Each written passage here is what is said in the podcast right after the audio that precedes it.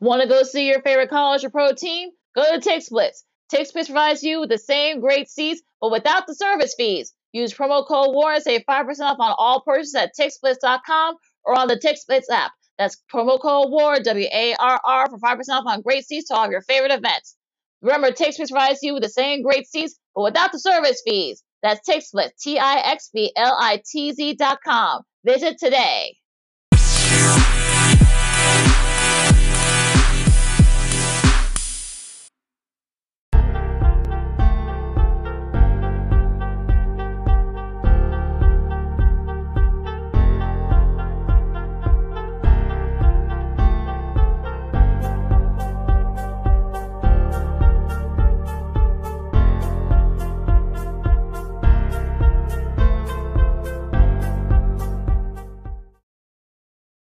Welcome to another fun-filled Friday edition of Second City Sports. We're live and in living color right here on Sports Zone Chicago, along with Miss Lakina McGee, which is she.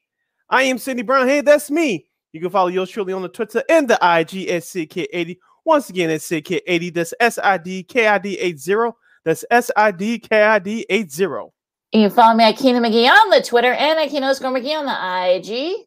Make sure you download that Sports Zone Chicago app. You want to know why? Because we said so, that's why. And also, too, you can catch any of our other five live shows throughout the week. You happen to miss them, you could go back and watch them and listen to them at your own leisure. Make sure you download that Sports Zone Chicago app today.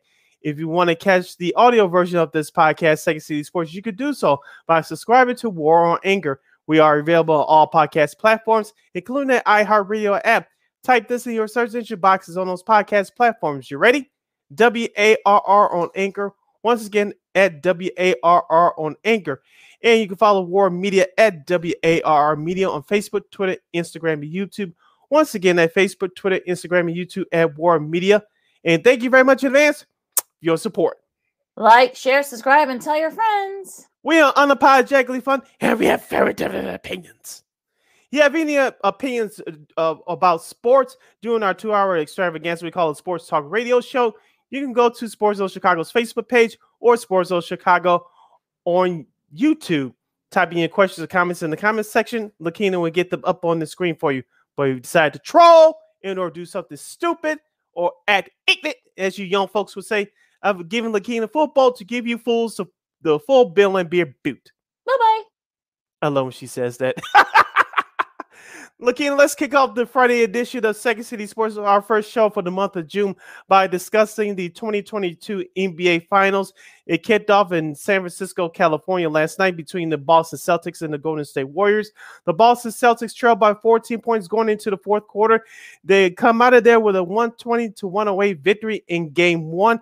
Al Horford, the ageless veteran, the 35 year old veteran, had 26 points to lead the Boston Celtics, while Steph Curry scored 34 for the Warriors. It was Boston's 40 points in the fourth quarter to the Golden State Warriors 18 that broke the game wide open. But early looking it was the hot shooting of the Boston Celtics, especially from the three point line that kept them in the game. Golden State started off hot, in particular Steph Curry, but it was the second and fourth quarters that uh, did the Warriors in. Lakina, before we break this down, I want to get your initial thoughts about last night's game one victory. Were you shocked about the Celtics going in into into Oracle and getting game one, or if you're the Warriors, just dust it off and say that's okay. We got an extra day between games one and two. We'll come out with a better effort on Sunday. Yeah, I think if you're the Warriors, I think you probably feel a little bit of both. You're like, okay, how in the world did the Celtics, you know, have score 40 points and you get outscored 40 to 11 in the fourth quarter, and also to look, you're not gonna have like you know, I think they had like nine threes. They hit like nine threes in the fourth quarter, so that, that's not going to happen a lot. And look at what happened. And if you're the Warriors, I mean, look what happened with Milwaukee. They were down 2-0 against Phoenix last year, and they were able to come mm-hmm. back and win the last one. Uh, you know, the last four. Well, not the last four, four, but you know, they won the next four, so ended up winning the title. So you get the extra day in between. So you kind of like. But I will say though that Steve Kerr does need to make some adjustments, especially on the uh, on the defensive front, so that they can kind of force you know maybe force the Celtics to kind of you know contest shots and you know make you know make like you know bad shots and whatnot. So look, mm-hmm. I mean, look, these happen. Look, there have been teams that have look like I said last year with Milwaukee that they look they lost the, the first two and they end up coming back winning the uh, the next four and end up winning the title. So it's not too look. I don't think Al Horford is going to score 26 points in every uh, finals game. That's not going to happen. Mm-hmm. Um, I know that there there's some other, and like I think, look, yeah, the Warriors passed on some really contested threes. And I think if you're, you know, if you hear Draymond's comments, he only had he had 11 rebounds, we only had six points, so he, four points, say. So he could have he could have done more. I know Klay struggled from the field as well. He was three for. Hmm, sorry about that, folks. Uh, he he was uh he was only like three for seven from three point range. That's not going to do it.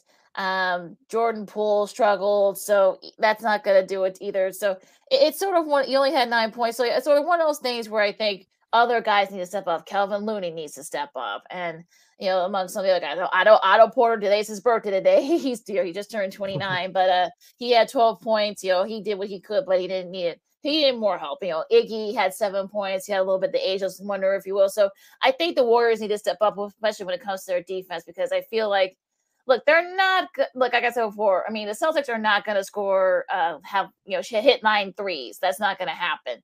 So, you know, I think, look, 21 points on the best from Derrick White. I, I mean, look, I, I, think look, it's just one of those look, freaking things happen in the finals, right? This is why this is the best of seven. You know, the mm. weird things happen in the playoffs, especially NBA finals. You, you we've had finals where guys have came out of nowhere and end up leading their team to a victory and kind of an unexpected victory. So it's one of those things where you just sort of have to you know, yeah, you're a little bit concerned if you're a Warriors fans, but if you're the Warriors players and look, this isn't the first rodeo, you just dust it off and then just move on to Sunday's game. I want to talk about the first half, Lakina, uh, especially when the Warriors came out hot. Steph Curry scored 21 points in that first quarter, but in the second quarter, he was held in check, especially by Marcus Smart. If you remember, Steph Curry didn't get to the free throw line until midway through that third quarter. I thought that adjustment was uh, made by Coach Ime Udoka. Great job by him, the Celtics head coach. Marcus Smart was on Steph Curry like flies to horse manure, okay? But you, if you notice off of pick and roll switches, when Jayson Tatum, someone taller, was on Steph Curry. Steph Curry used the screen, especially from Draymond Green and Kevon Looney, and he was able to get off in that first quarter. But when Marcus Smart was on him, uh, Steph Curry couldn't do what he needed to do. Now, on the flip side for Boston, it was just one of those nice shooting the ball. I know they're not the world's greatest shooting team, but uh, they went uh, to what what made them successful last night. And they was shooting the three ball in particular. Marcus Smart and Jaylen Brown. Jaylen Brown had another terrific game uh, last night, scoring 20 plus points. But I wanted to talk about the uh, the adjustments that the Celtics made, especially in that first half. Defensively, uh, Robert Williams III had four blocks. Jaylen Brown on the breakaway layup attempt by, I want to say, Andrew Wiggins. He had a block and, and he was rewarded with the dunk on the other end. Boston's defense turned up, especially in that second quarter. We'll get to the second half in just a moment because they did the same thing. But in that first half, Lakina, uh, the Celtics were uh, in the game because of their hot shooting, but it was really their defense that really kept them in in that first half. It really was, and I think that's sort of why I think that that's what that's what kind of this run that the, the you know the Celtics got mm-hmm. into in the second half. Even after being outscored by 14 in the third, they were able to kind of come back and adjust it.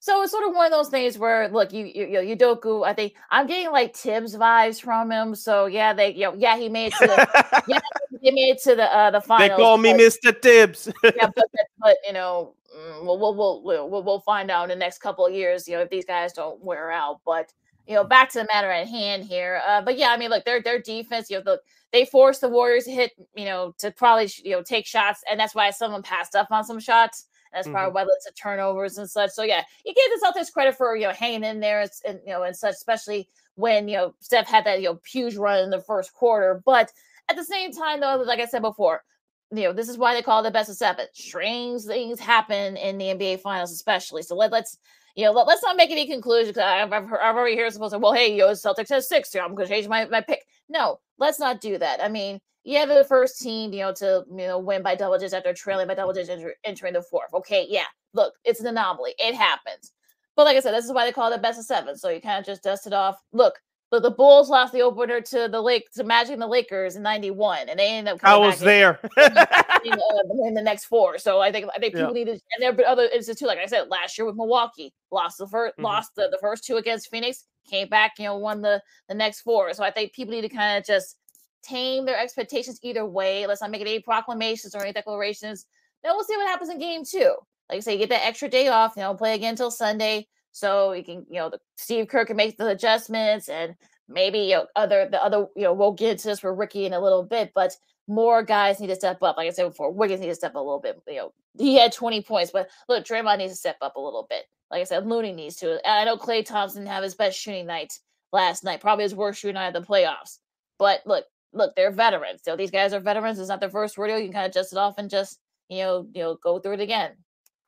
You're listening to Second City Sports' all new Friday edition right here on Sports Zone Chicago. We're live and in living color. I'm Sid Deslakina, and we're discussing game one of the NBA Finals that took place last night between the Boston Celtics and the Golden State Warriors. The Celtics uh, lead that best of seven series, one game to none, by after stealing game one last night, 120 to 108.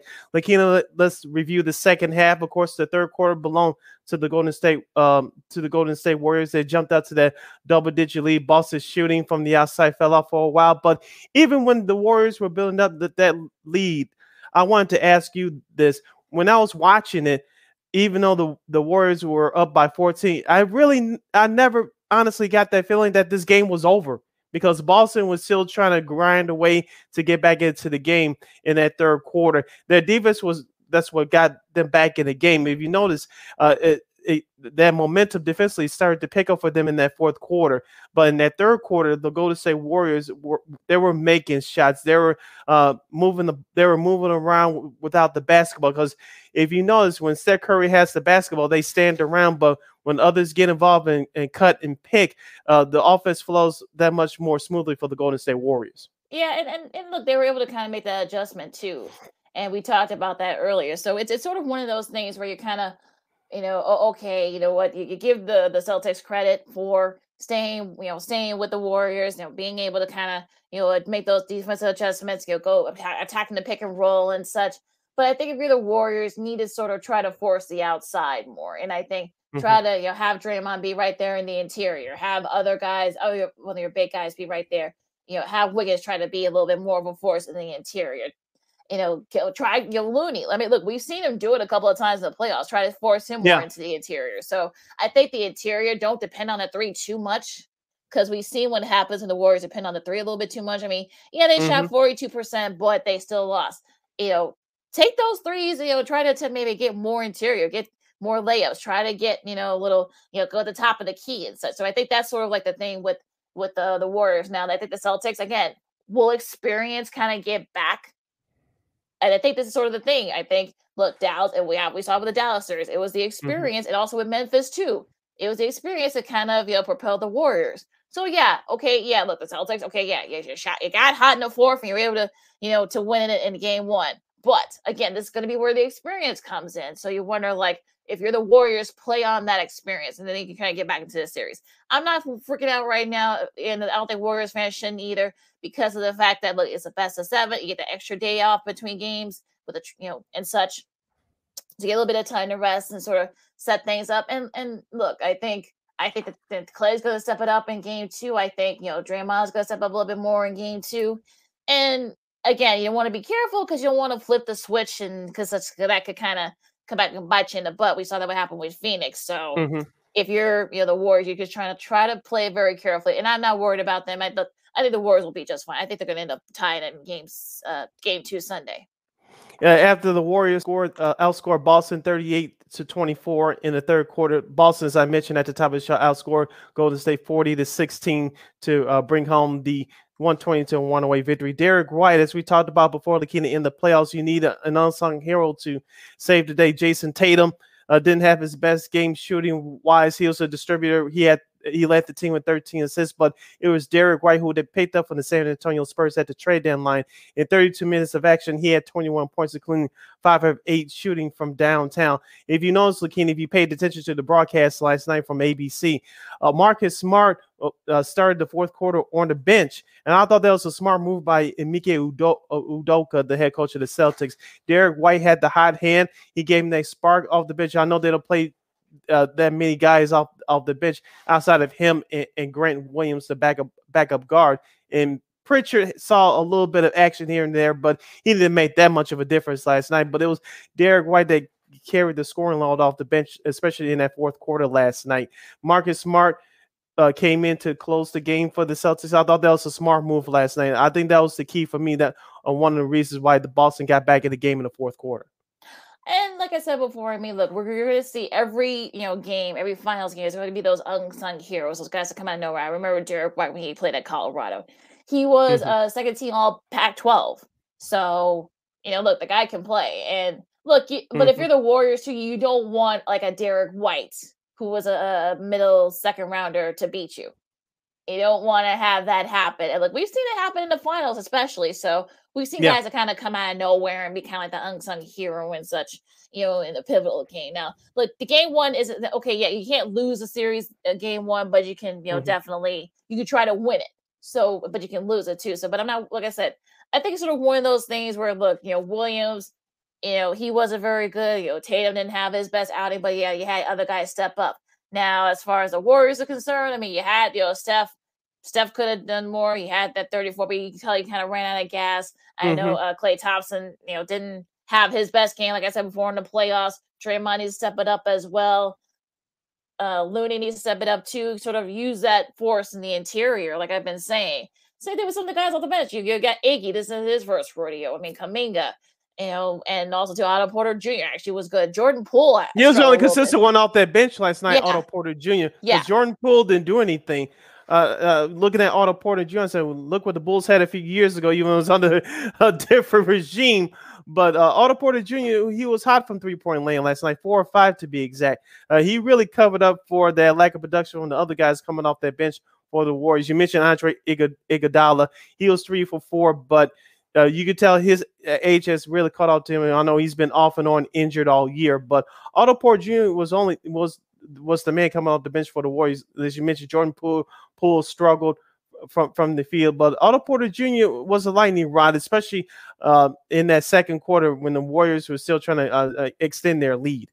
Yeah, they were, and I think but again, I think you know Poole struggle. I think if had Poole mm-hmm. had gotten it going, maybe we would be having a different conversation right now. So mm-hmm. I, I, feel like maybe look if certain parameters were different and certain things were different. I think maybe we could be having a different have a different conversation right now. I feel like if if, if Poole had you know been like the Jordan Poole we've mm-hmm. seen during these playoffs, if he had scored like twenty points, this will wouldn't be an issue, or if Warriors would won the close one. Same thing with Klay Thompson. I mean, again, you know, didn't have his best game in the playoffs so far. More the guys from the uh, the Warriors bench need to step up and then try to wear down the Celtics because, like you said, mm-hmm. they don't really play that many guys. I mean, you know, Grant Williams wasn't really that big of a factor either. You know, Theis wasn't a, a huge factor, so it, it's sort of one of those things where you got the the most depth. You know, if you're the Warriors, try to wear mm-hmm. that out. Wear out the Celtics because, and like I said, Udoka is gonna probably gonna wear those guys down and I and I want to and I have a bone to pick with whoever brought up the fact that yeah yeah he interviewed for the uh, the Bulls job. Okay, he did. It's not a, it wasn't a secret. And so, well, what what was the point of bringing that up? I mean, okay, no one thought that you know they took advantage of some of the the injury issues and such. You know the you know the Bucks I think were just ran out of gas. Mm-hmm. You know the Sixers just were shorthanded, and the Nets you know weren't really you know at full strength either. So again, they took advantage of that. So I mean, like I don't know what else. What was the point of bringing that up? But whatever. But uh, it, again, look. I mean, like I said, I think right now, again, we'll get into this when we talk to Rick in a couple minutes. But I, I feel like this is sort of one of those series where you sort of say to yourself, okay, you won. Okay, game one. All right, let's go on to game. T- you know, game two on Sunday. It's not, you know, to me, you really can't make any you know, declarations after one game. You can't. And if you do, then you're you haven't watching basketball for a minute. As we say, uh, as the old saying goes, Lakina, uh, when the road series take uh, uh, a team on the road takes a game, uh, it becomes a series. I thought that last night as well that it was a filling out period, Lakina, and you know playoffs are about matchups and adjustments. And going to say is going to have to make some adjustments for game two, which I believe they will as well. It's going to be a long series. If people think that Boston's going to sweep uh, Golden State, I don't see it. I, I, don't see it. We all we know that Golden State is not going to win four four in a row over Boston. Should they win on Sunday, I don't think that's going to happen even either. Even though they're a good team, but it was a filling out process last night, and it's going to be a long, uh, drawn out series. So uh, people get ready. It's going to be some competitive basketball. If you're a Boston Celtics fan, you have to worry about Jayson Tatum, he didn't have his best shooting night last night. Although he was a very good distributor, he found other ways to uh, be involved. You worry if you're Boston Celtics fan, you worry that Jayson Tatum is going to break out of his scoring slump on Sunday, but the other guys are going to struggle.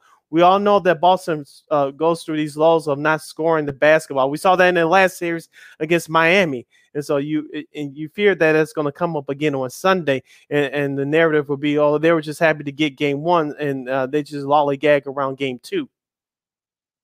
Yeah, I don't see that happening either. Like I said, I think look, I have the Warriors in seven. I'm I'm already I may already made it clear on Twitter. So yeah, I got the Warriors in seven. This is gonna end up being a long, you know, series. And then look, there might be some you know, drawing out. You may have a guy, guy, a guy that comes out of nowhere that is uh, making a difference in a pivotal game five, or you know, or mm-hmm. game four, or whatever, however the series series is by that point. So again, you know, no proclamations here. I know people are already like, free, oh well, well, Celtics in six or whatever. I mean, look, if you want to do that, fine. But you know, look, this is one of those games where you're kind of like, okay, okay, you know, what's next? That that that's it. What's next on Second City Sports on Sports Sports Zone Chicago is good friend of the show from SB Nation, Ricky O'Donnell, will join us to break down last night's game one between the Celtics and the Warriors and preview Sunday's game two action, along with giving us his thoughts about the future of the Chicago Bulls, in particular Zach LaVine. All that and much more after this. You're listening to Second City Sports, the Friday edition, right here on Sports Zone Chicago. AutomotiveMap.com presents the Sports Flash on the Sports Zone Chicago. NBA Thursday, the Bulls dropped their second straight 126 109 the loss at New Orleans. The Bulls are 42 and 31 with the setback. Zach LaVine led the scoring for Chicago with 39 points. Coby White had 23. The Pelicans got 30 points from Devonte Graham, 25 from CJ McCollum, and a double double from Jonas Valanciunas. Up next for the Bulls, they'll try and snap the skid tomorrow night when they visit Cleveland. The Blackhawks put a two game winning streak on the line tomorrow when they visit the Vegas Golden Knights. Chicago with a 4 3 win at Los Angeles yesterday. Alex DeBrincat had the shootout winner. Collin Delia made 43 saves through overtime in just his second start of the season. Spring training Thursday, the Angels beat the Cubs 5 4. Today, it'll be the Cubs taking on the Rockies. The Giants beat the White Sox 9 6. Today, the Sox will face the Mariners. For lightning fast sports updates, download the Score app. It's free and one of the most popular sports apps in North America. I'm Chuck Sanders. That's the Sports Flash on the Sports Zone Chicago. Nobody protects you from mayhem like Allstate. I'm a speed bump. Did you hear what I said? I'm a speed bump. And if you have cut rate car insurance, the cost to reattach your muffler could really be a bump in the road. So switch to Allstate, save money, and be better protected from mayhem, like me. Based on coverage and limits selected, subject to terms, conditions, and availability. In most states, prices vary based on how you buy. Allstate Bar and Casualty Insurance Company and affiliates, Northbrook, Illinois. Have you wanted to speak a new language but thought it'd be too difficult or take too much time? Then try Babbel. In just 15 minutes a day, Babbel teaches you conversations that you will actually use. With 14 languages and lesson topics like travel, business, relationships, and more, you'll learn what matters most to you. Babbel. Language for life. Learn a new language with ease. Go to babbel.com to try for free. That's B A B B E L.com.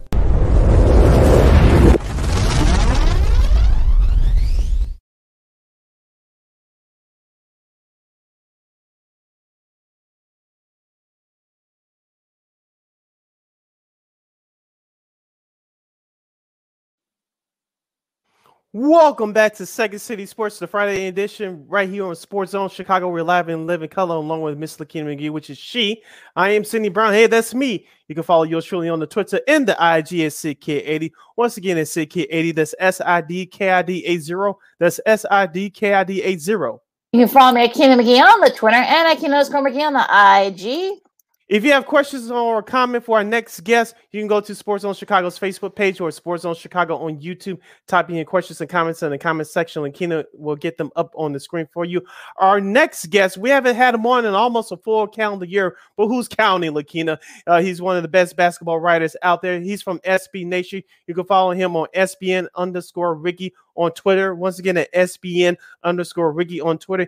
Here is the one, the only Mr. Ricky O'Donnell. Ricky, welcome back to the show. How are you, my man? Thanks for having me, friends. I'm good. Hello, hello, hello. How's it going, Ricky? Thanks for joining. I'm good. Thanks for having me. Can you hear me? Yeah, we, we got you. We yeah. got you.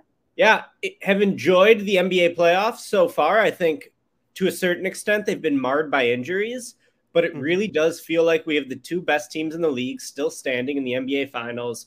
And wow, what a game that was last night. I thought game 1 was so entertaining from a fan's perspective, and if we get, you know, six more like that, uh, basketball fans will be pretty lucky because that was some great action. Yeah, we couldn't agree with you more. Uh, I was going to ask you uh, before we break down game one, what was your initial thoughts? Uh, th- were you surprised that Boston was able to go in there and still game one? Or, or on the flip side for the Warriors, uh, uh, they started off hot, but it was, in my opinion, it was the second and fourth quarters that did the in. What say you? Yeah, I thought coming into the series, Golden State was the favorite. My initial pick was Golden State in six the more research I did into the series, though, the more I thought that the Celtics matched up very well against them and would have an excellent chance to win the series. I think, you know, coming into game one, I really thought the series was like maybe 51% Warriors, 49% Celtics. I leaned Warriors for their championship experience, for the fact that they just looked like the fresher, healthier team in the conference finals. But after three days off, I think Boston really flipped those narratives on their head and I don't think anyone should be surprised that Boston was able to compete with the Warriors. Uh, so much length, so much youth, so much physicality. They feel like a team that's just starting to like hit their peak. Whereas the Warriors, while still great, they're a little bit on the downslope of their careers at this point, uh, with their core all now firmly entrenched in their 30s. So I expect it to be a great series. And man, after that game one, I'm thinking, you know, if NBA finals and NBA playoffs experience really does matter, we're going to see it from Golden State the rest of this series because to me, any other team, you get blown out like that in the fourth quarter, that would just be totally devastating and demoralizing. Golden State being there so many times, you would expect them to be a little bit more even keel in them to know, okay, it's just one game. We'll get them next time. But for anyone else, I mean, man, it would feel like the series is almost over when you get outscored 40 to 16 in the fourth quarter like that. So we'll see how it plays out, but I think it's going to be a great series. Yeah, Ricky, uh, you know, Derrick White has been a, a, a, sort of an unsung hero for the Celtics in these playoffs. You know, do you think he could keep it up? Yeah, I mean, I don't know if he's going to shoot like he did uh, every game last night. Five of eight from three. He was just knocking down shots that the Warriors were giving him, basically, so they could defend the rim. Derrick White didn't miss. So is Derrick White going to shoot five of eight from three every game? Absolutely not. I think that the Warriors or the Celtics, I'm sorry, certainly got several hot shooting performances from their role players. I think I read that the non Tatum and Brown Celtics went like 30 for 45 or something from the field or something mm-hmm. like that. They were just on fire. Uh, but Derrick White's really good. The one thing Derrick White does that's going to travel every game is his screen navigation on defense. You saw it in the Miami series. Miami likes to you know, run those split actions and pin downs to try to get their shooters coming off screens. Derrick White is able to stay attached to those shooters, get around those screens. The Warriors run a very similar offense where they're trying to get Klay and Poole and Steph coming off screens. And, you know, Derrick White's great at that part of the game. I think anything he gives you offensively is sort of a bonus. Last night he was phenomenal and they really won the game because White and Horford got hot from three. I don't know if that's going to happen every game, but Derrick White's good because the defense is going to travel. That's always going to be there. And what a great move for the Celtics to pick him up at the trade deadline. While some organizations like the Bulls rested on their laurels, didn't make any changes at the trade deadline, the Celtics got a, a starter. They got a, you know, maybe their fifth best starter, but still, they got another piece to the puzzle, strengthen the rotation, a two way player who gives you some defense, occasionally gives you some shooting. So Derrick White's been awesome throughout the playoffs, and he was great last night. We're talking NBA Finals with our buddy Ricky O'Donnell from SB Nation right here on Sports Zone Chicago, uh, live and in living color. You're listening to Second City Sports. Sid Lakina here with you. Ricky, I want to stick with the Boston Celtics. Of course, they're calling Carter's defense, and that's how they got back in the game last night. And that's how they really stuck with it in that first half. You know, they tried to buy a couple points. But I want to ask you about their defense on Steph. Curry.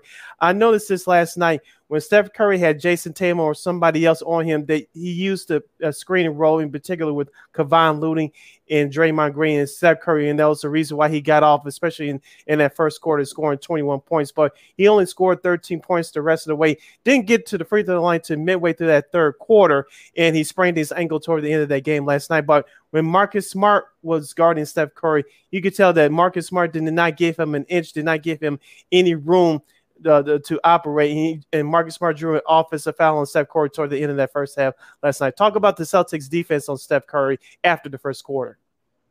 Yeah. So to me, like, it's easy to point to the matchups and say, oh, well, Smart's going to guard Curry, uh, Wiggins is going to guard Tatum, whatever it is. But really, the way NBA defense is played today, it's very much like a team structure. The Celtics and the Warriors in particular do a lot of switching, but they don't switch everything. They'll do like, you know, stay with their assignments for the first let's say 18 seconds of the shot clock. They'll do some late switches, some late doubles. So it's very much like a team structure more than just like mano a mano type of defensive matchups. Mm-hmm. What I noticed about the defensive scheme on Steph later in the game is that in the first quarter, they were playing drop defense, which is basically when the screen and roll comes, the big man drops back and tries to take away the layup, tries to take away, you know, any rim attack. Well, Steph Curry, you can't play drop against Steph Curry. I'm not a basketball coach, but I'm smart enough to tell you that. Steph Curry is going to see that daylight between him and the three point line. He's going to pull up and he's going to hit shots. You saw that in the first quarter last night, hit six threes. The Celtics were playing way too deep against Steph. They were trying to take away the layup. Mm-hmm. But I mean, you got to guard against the mm-hmm. three point line when you're playing Steph Curry. Come on, guys. He's the greatest three point shooter ever. So, what do the Celtics do as the game goes on? They start playing their big men more towards the level of the screen. Now Steph doesn't have room to rise and fire from three. I think Steph only made one three pointer after the first quarter last night. And the Warriors, or I'm sorry, the Celtics just have so much length on the perimeter. So someone like Robert Williams, Al Horford, those are big guys. It's hard to shoot over the top of them when you're a six-three guard like Curry. They're sort of closing that space that Curry had in the beginning of the game. Uh, now, you know, the adjustment Curry could make is all right, I'm going to see this slower guy in front of me. I'm going to, sorry, burn him to the basket, try to get the layup. Easier said than done, though, because you got those backline Celtics defenders rotating as well. So to me, really good adjustment by Ime Udoka, who has been phenomenal in his first year as the head coach of the Boston Celtics. Uh, I think that the Celtics' defensive game plan is very sharp, and the NBA playoffs is all about adjustments. The Celtics were in drop coverage to start the game. It wasn't working. Curry was going off. They made an adjustment. They said, we're not going to let Curry be able to step into those threes. Pretty sensible game plan, if you ask me. And really, that was a, a big key to the Celtics comeback. And also, too, I mean, who else has to step up some of the, you know, the, the role players from the Warriors? I mean, Draymond, you know, struggled, you know, from, you know, only have four points. And, you know, Looney was basically a non factor. Poole didn't have his best game of the playoffs so far who among the role players for the Warriors need to step up to kind of keep it It's just in case if Steph does is still a little bit banged up with that ankle? Yeah, what's funny is it looked like Otto Porter last night, right? I think Otto mm-hmm. Porter went four or five from three. We're like, okay, mm-hmm. you know that one team is going to have to have a role player step up every single game if they're going to win. These two teams are like too evenly matched for it to really be a battle of the stars it oftentimes is going to come down to the role players. And last night it looked like it was going to be Otto Porter. I thought he looked great to start the game, but he fell asleep a little bit defensively, especially in the fourth quarter when the Celtics went on that big 17 0 run uh, late in the fourth. So when you look at the rest of the Warriors, who needs to step up? I mean, anyone really. Like, I'm going to start with Jordan Poole. I thought Jordan Poole looked totally overmatched in game one. Uh, Poole has been awesome this season for the Warriors. He's really given them an, an, injection of youth, quickness, athleticism, shooting. But man, he got rattled last night by the Celtics mm-hmm. defense. He looks like he had never seen that type of length and physicality on the perimeter before. He was horrible on both ends. He's a really poor defender as it is, but he's a great offensive player. So I thought one of the big questions of the series was like, can Poole stay on the floor? Or will the Celtics just target him defensively? Uh, and you know try to play him off the floor, get him off the court because he's surrendering too many points. I thought last night was a terrible Poole game, and if the Celtics are going to win this series, Poole needs to be better. And then like Klay played a decent game last night, right? What do you have? 15 points, six of 14 mm-hmm. shooting. But mm-hmm. what I noticed is like Klay can't create his own shot against this Boston defense.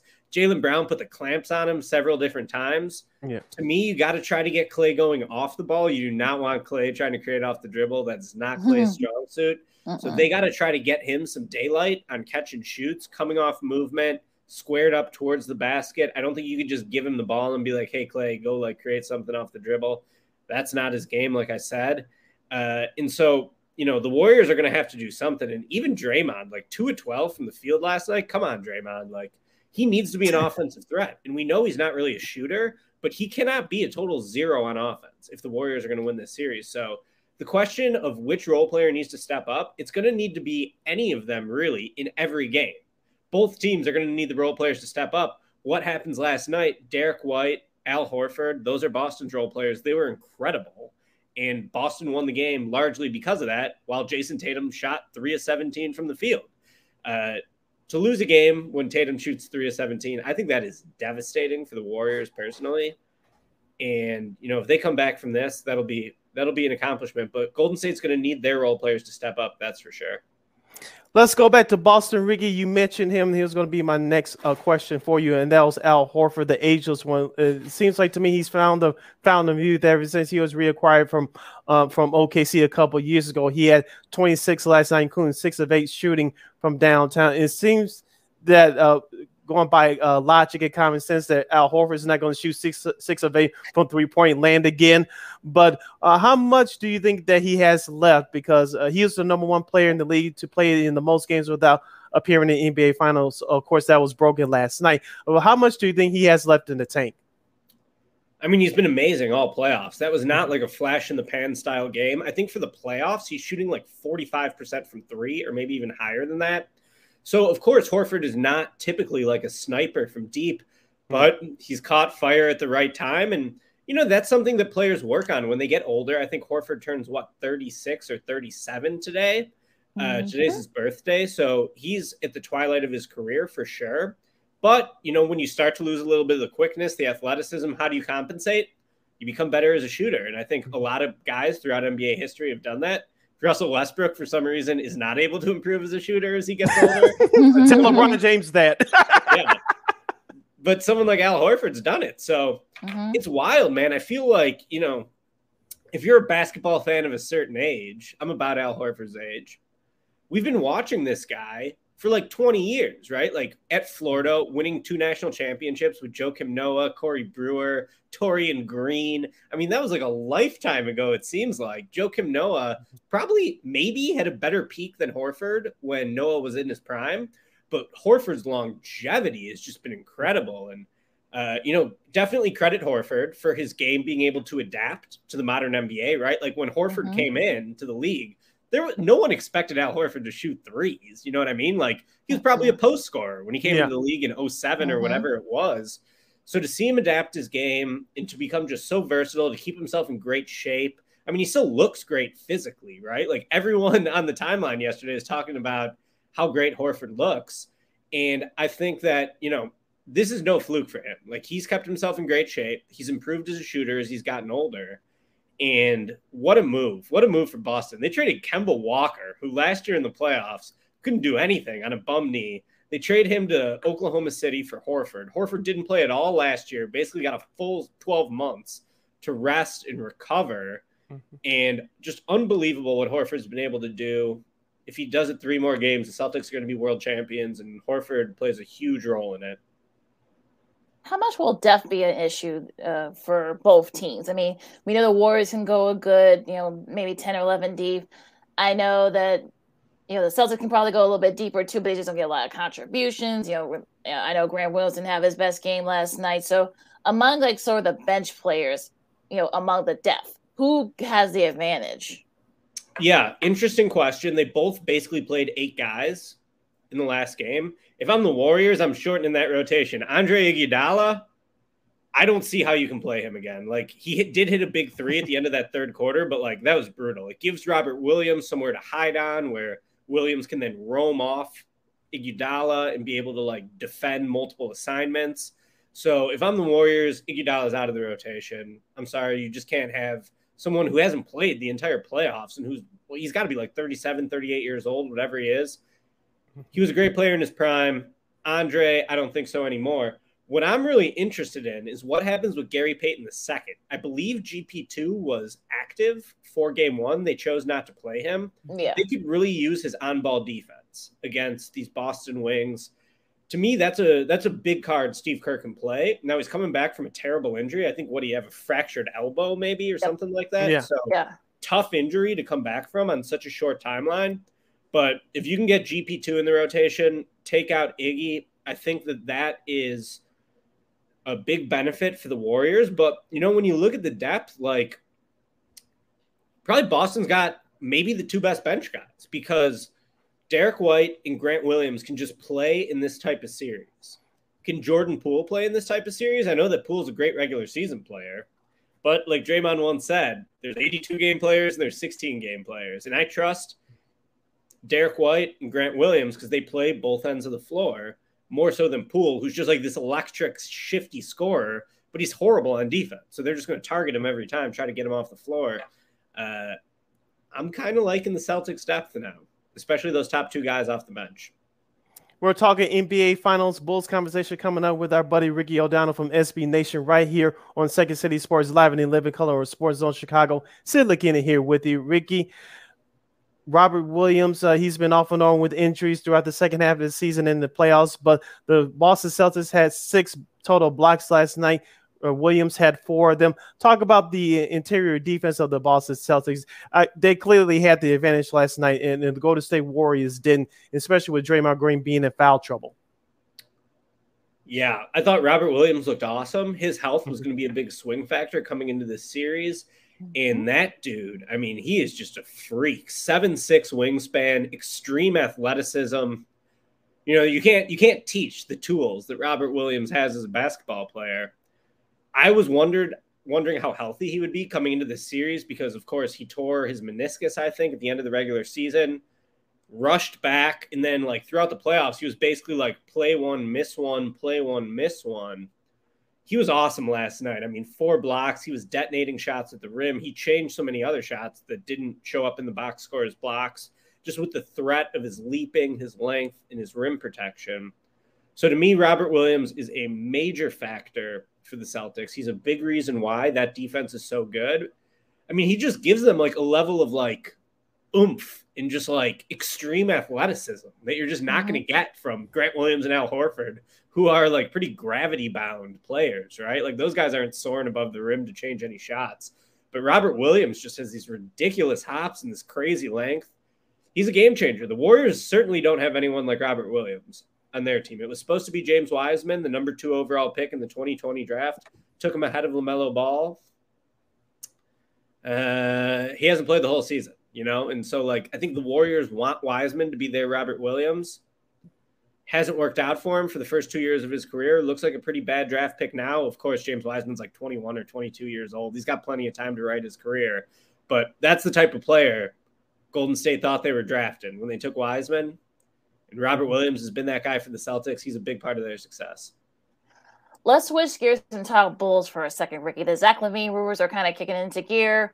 We've heard, you know, various rumors: San Antonio, Dallas. Um, I even saw one, you know, about Atlanta. So I know that, yeah, I know, right? But uh, so what? What are your? I know you don't like doing like predictions or spec, or you know, a lot of speculation. But what, what, what are your thoughts on what the Zach's going to do in free agency? Oh, I love reckless, reckless speculation. So let's do it. I'm not worried about Zach leaving. I'm not. I might be wrong about this, but the fact of the matter is the Bulls can offer him the most money. The Bulls can offer him a fifth year. He's going to have to take a pretty significant financial haircut to leave the Bulls. The only question is will Bulls ownership offer him the full boat contract, which they absolutely should, in my opinion. There's no way for the Bulls to get anyone better than Zach LaVine if he leaves. And when you look at this free agency class, it's a pretty loaded free agency class. James Harden, Kyrie Irving, Bradley Beal, potentially all in the class, DeAndre Ayton, Miles Bridges. In my opinion, the best free agent, Zach LaVine because a lot of those veterans are kind of past their prime. LaVine, this contract will cover him, I think, for age 28, 29, 30, 31, 32. Like those are your prime years as an mm-hmm. NBA player. So to me, LaVine's worth the money. The Bulls have to give him everything he wants. And like there is a cap to what LaVine can ask for. So the Bulls got to give him a max contract. If LaVine wants like a four plus one with a player option, sure, give it to him. Whatever he wants. If the Bulls offer it, I don't see any scenario where LaVine is leaving. So I'm not too worried about it. Uh, I think Rich Paul's a great agent, and I think that he's playing this free agency the way he should be. Since you know Zach LaVine's his client, LaVine wants to put all the pressure on the Bulls to make sure he gets the full boat max contract offer. Bulls got to give it to him. As long as the Bulls offer it to him, I think LaVine's coming back, but we'll see how it plays out. Certainly, there's been a lot of smoke about it over the last couple weeks. I didn't really think it would even get to this level of smoke, but you know that's the game. The game within the game is that leverage play. You know, the idea of LaVine being able to choose his destiny for the first time in his career, where he wants to go as a free agent. So he's earned the right to be wined and dined. I don't you know, begrudge him for wanting to take meetings with other teams, seeing what else is out there. But the Bulls can offer him the most money and the biggest opportunity. So I think he's coming back to the Bulls. Uh, riding down the home stretch with our guy Ricky O'Donnell from SB Nation right here on Second City Sports. We're live in living color for our Friday edition. Sid Lakin here with you. Staying with the Bulls, Ricky. Uh, assuming that Zach LaVine comes back and assuming that most of the rosters, a majority of the, the core of the roster stays intact, in your view, what do the Bulls need uh, to become uh, championship contenders next season? Uh, what are their offseason needs in your view? Depth. Depth is the big mm-hmm. thing. I mean, last year the Bulls uh, basically totally remade the starting lineup. Now they got a chance to see what the team looks like on the floor. Before it was all like theoretical. It was all in Arturas Karnisovas and Marc Eversley's heads. Now we saw the team. The team was too small and they couldn't shoot. So I need some size and I need some shooting on the Bulls. Now, obviously, most teams in the NBA want size and shooting. So it's hard to get those mm-hmm. things. But if I'm the mm-hmm. Bulls, that's what I'm targeting with the 18th pick in the draft. That's what I'm targeting in free agency. And the Bulls, even as an over the cap team, they will have the mid level exception to work with. Last year, they used the mid level exception to sign Alex Caruso. Alex Caruso was a very impactful player for them. So let's find another Alex Caruso type. Hopefully, this time a front court guy who can shoot a little bit better. But that's what they need, in my opinion, size and shooting. It sounds easy to say, right? But mm-hmm. mm-hmm. it's harder to actually land in the NBA given what they have. But, you know, give me a big man who can shoot in free agency. Give me a forward or a wing who can shoot with that number 18 pick. They did pretty good with Ayo. Hopefully, Ayo takes a step up. Hopefully, Pat Will takes a step up. And to me, those are the two areas they need. They need some beef. They need some shooting. Mm. Okay, what any particular names that you that you want the Bulls to go after? So I'm the draft guy, so I'm going to give you some uh, some draft names. EJ Liddell, a local kid from downstate. Mm-hmm. I think mm-hmm. he's from Belleville, Illinois. Yeah. I'm not yep. I'm not too familiar with yep. downstate Illinois, but yeah, yeah, EJ Liddell, Ohio State, three-year player, former Illinois Mr. Basketball. Mm-hmm. Monster, 6'7, 240, great leaping ability, not super quick. And I've always wondered the thing about Liddell is like, does he have enough offense to make it in the NBA? Mm-hmm. I think defensively, he's going to be really good. He's going to be someone who's strong. You know, if you want an NBA comparison for him, how about Grant Williams as another little bit undersized big man mm-hmm. who's strong, veteran college player? Now, what made Grant Williams so effective in the NBA is he learned to shoot three pointers. EJ Liddell had big time shooting improvement last season as a junior at Ohio State. Mm-hmm. Obviously, if EJ Liddell is going to become a very good NBA role player, he's going to need to shoot it from deep. So as long as he can continue to improve as a shooter, I really like EJ Liddell. Like, I think that could be a solid veteran pick for the Bulls. Would sort of follow the Ayo pick too, of like, all right, let's take a guy who was really good in the Big Ten for three years, another local kid. To me, he should get serious consideration with the 18th pick. Couple other names I like. How about another local kid? I'm writing a feature on him right now. It'll publish Tuesday on SBNation.com. Patrick Baldwin Jr. spent his junior ah. or spent his freshman season playing for his father at Milwaukee. Mm-hmm. His dad was the assistant coach at Northwestern. He got hired at Milwaukee. So Patrick Baldwin seemed like he was going to go to Loyola Academy in the north suburbs of Chicago. He was going to be like the next great Chicago area high school player. His dad gets hired away by Milwaukee in the Horizon League. This dude was a top five recruit. He could have gone to Duke, started mm-hmm. at Duke on Coach K's final mm-hmm. season. Yep. Instead, chose to play for his dad at Milwaukee. Ended up getting hurt. it was a nightmare season for him. Certainly Mhm. looks like the wrong decision in hindsight.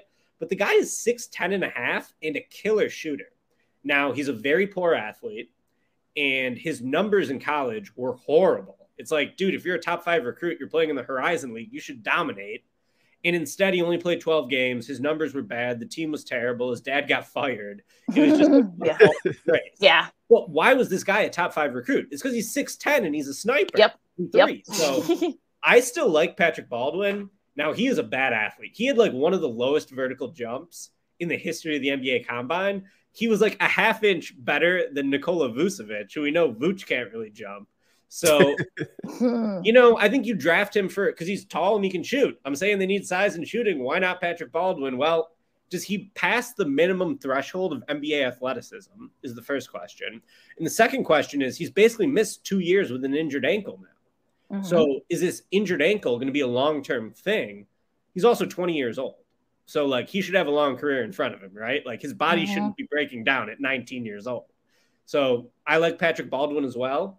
And the last name I'll give you is Tari Eason, a forward from LSU. ah. He was at Cincinnati as a freshman, transferred to LSU, came off the bench, but led the team in scoring. An absolute buzzsaw defensively. I mean, Tari Eason grabs the ball from you on steals and blocks, runs to the other end, and just dunks the hell out of the ball every single time. He's one of the most aggressive players I've watched as someone who evaluates NBA draft prospects. He just rips the ball away from people and dunks the hell out of it. Now, his defense is going to be really awesome, I think. Six foot eight, 230, 220 pounds, seven two wingspan, super athletic, super quick, long. I'm thinking like this guy could play in the Celtics defense. He's long, he's athletic, he's switchable. I love his defensive potential. Offensively, he is so right hand dominant. He has no left whatsoever. All he wants to do on offense is three dribbles and dunk it. Now he's super athletic, so he can blow by mm-hmm. guys. Mm-hmm. And even like his size and athleticism will be, you know, not elite, but like very, very good at the NBA level. The question is the jump shot. And he had some strong shooting indicators at LSU. He hit mm-hmm. 35% of his threes, 80% of his free throws. Usually those are pretty good shooting numbers, right? My issue though is that you know how Patrick Williams, when he gets the jump shot opportunity, he has like such a slow release and he's just not like a confident shooter. Mhm. That's how Tari Eason is. It's a slow release. He's not a confident shooter. So the question is, can you develop Tari Eason as a shooter? If you can, he can be a monster. If you can't, is he someone who defenses just sort of ignore on the perimeter? So I actually love Tari Eason. I think he rocks. Uh, you know, you can't teach what he can do well, and you can teach shooting. So those are three names. I think any of them would be good. They're all big. They all have some sort of shooting projection. They all should be able to defend. Baldwin would be the weakest defender, but the strongest shooter. The other two guys would be strong defenders, but weaker shooters. So those are three names that I like in the draft at 18. And then I don't know if you're thinking about free agency, how about Chris Boucher? Toronto Raptors big man, very skinny but skilled. He can shoot it, long block shots. I'm thinking those are the type of guys the Bulls really need in free agency. So those are a couple names off the top of my head. All right, last question from me, Ricky, uh, regarding the NBA all season. Uh, uh, it looks like we may expect, we do expect some activity. How much we don't know. I'll spare you the Lakers headache, even though they just hired Darvin Ham as a head Mhm. coach. I'll go to the Utah Jazz. Danny Ainge is running the show now. Speaking of a, another former Boston Celtic great, uh, can we finally say that the relationship between Rudy Gobert and Donovan Mitchell will come to an end? That rumor's been out there for so long. I'm just sick of hearing it. Do you think that one of them will, will be uh, uh, will be gone by the time next season starts? Likely, yes.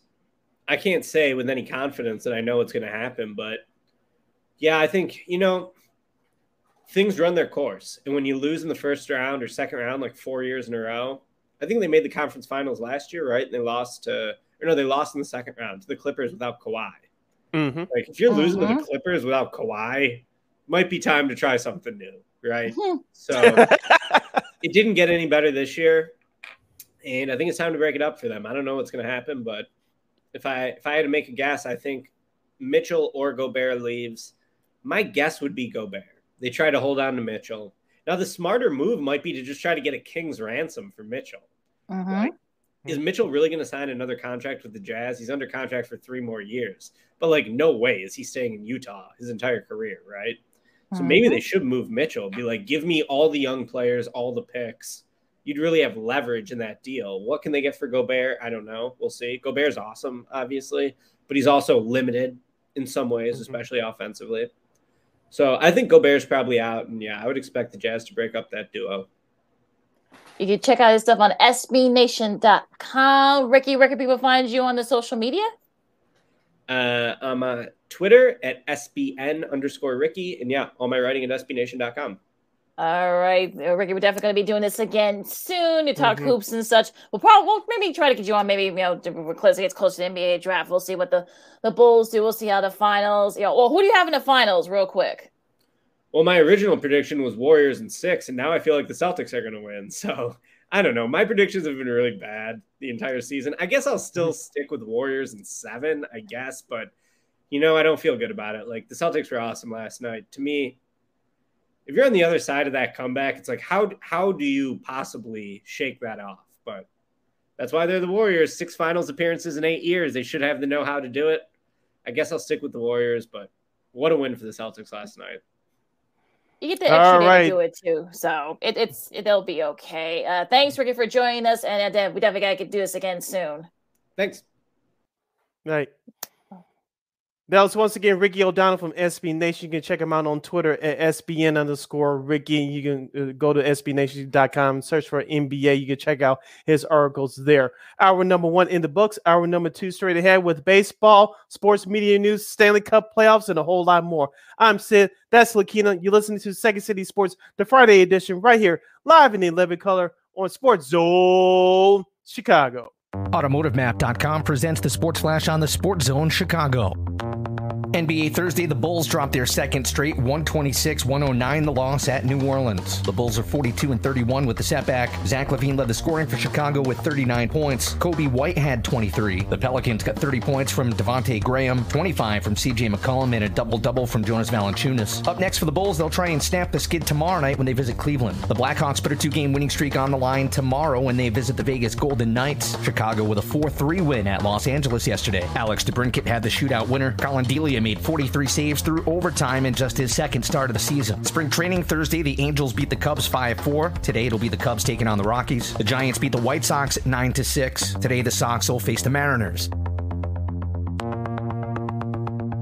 For lightning fast sports updates, download the Score app. It's free and one of the most popular sports apps in North America. I'm Chuck Sanders. That's the Sports Flash on the Sports Zone Chicago. Nobody protects you from mayhem like Allstate. I'm a speed bump. Did you hear what I said? I'm a speed bump. And if you have cut rate car insurance, the cost to reattach your muffler could really be a bump in the road. So switch to Allstate, save money, and be better protected from mayhem, like me. Based on coverage and limits selected, subject to terms, conditions, and availability. In most states, prices vary based on how you buy. Allstate Bar and Casualty Insurance Company and affiliates, Northbrook, Illinois. Have you wanted to speak a new language but thought it'd be too difficult or take too much time? Then try Babbel. In just 15 minutes a day, Babbel teaches you conversations that you will actually use. With 14 languages and lesson topics like travel, business, relationships, and more, you'll learn what matters most to you. Babbel. Language for life. Learn a new language with ease. Go to babbel.com to try for free. That's B A B B E L.com.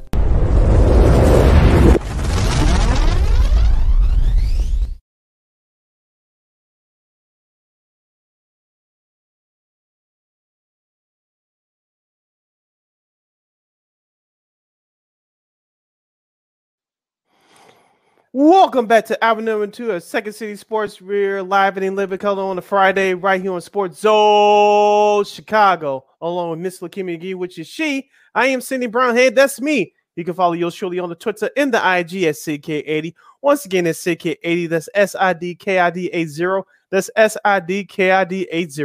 You can follow me at Keenan McGee on the Twitter and at Keenan underscore McGee on the IG. Still, we got a lot to talk about this hour, so let's get right to it and talk some diamond and uh, uh you know, and some baseball. We'll start with the White Sox. Unfortunately, the White Sox get swept in Toronto and uh had some opportunities to kind of like at least sort of split the series.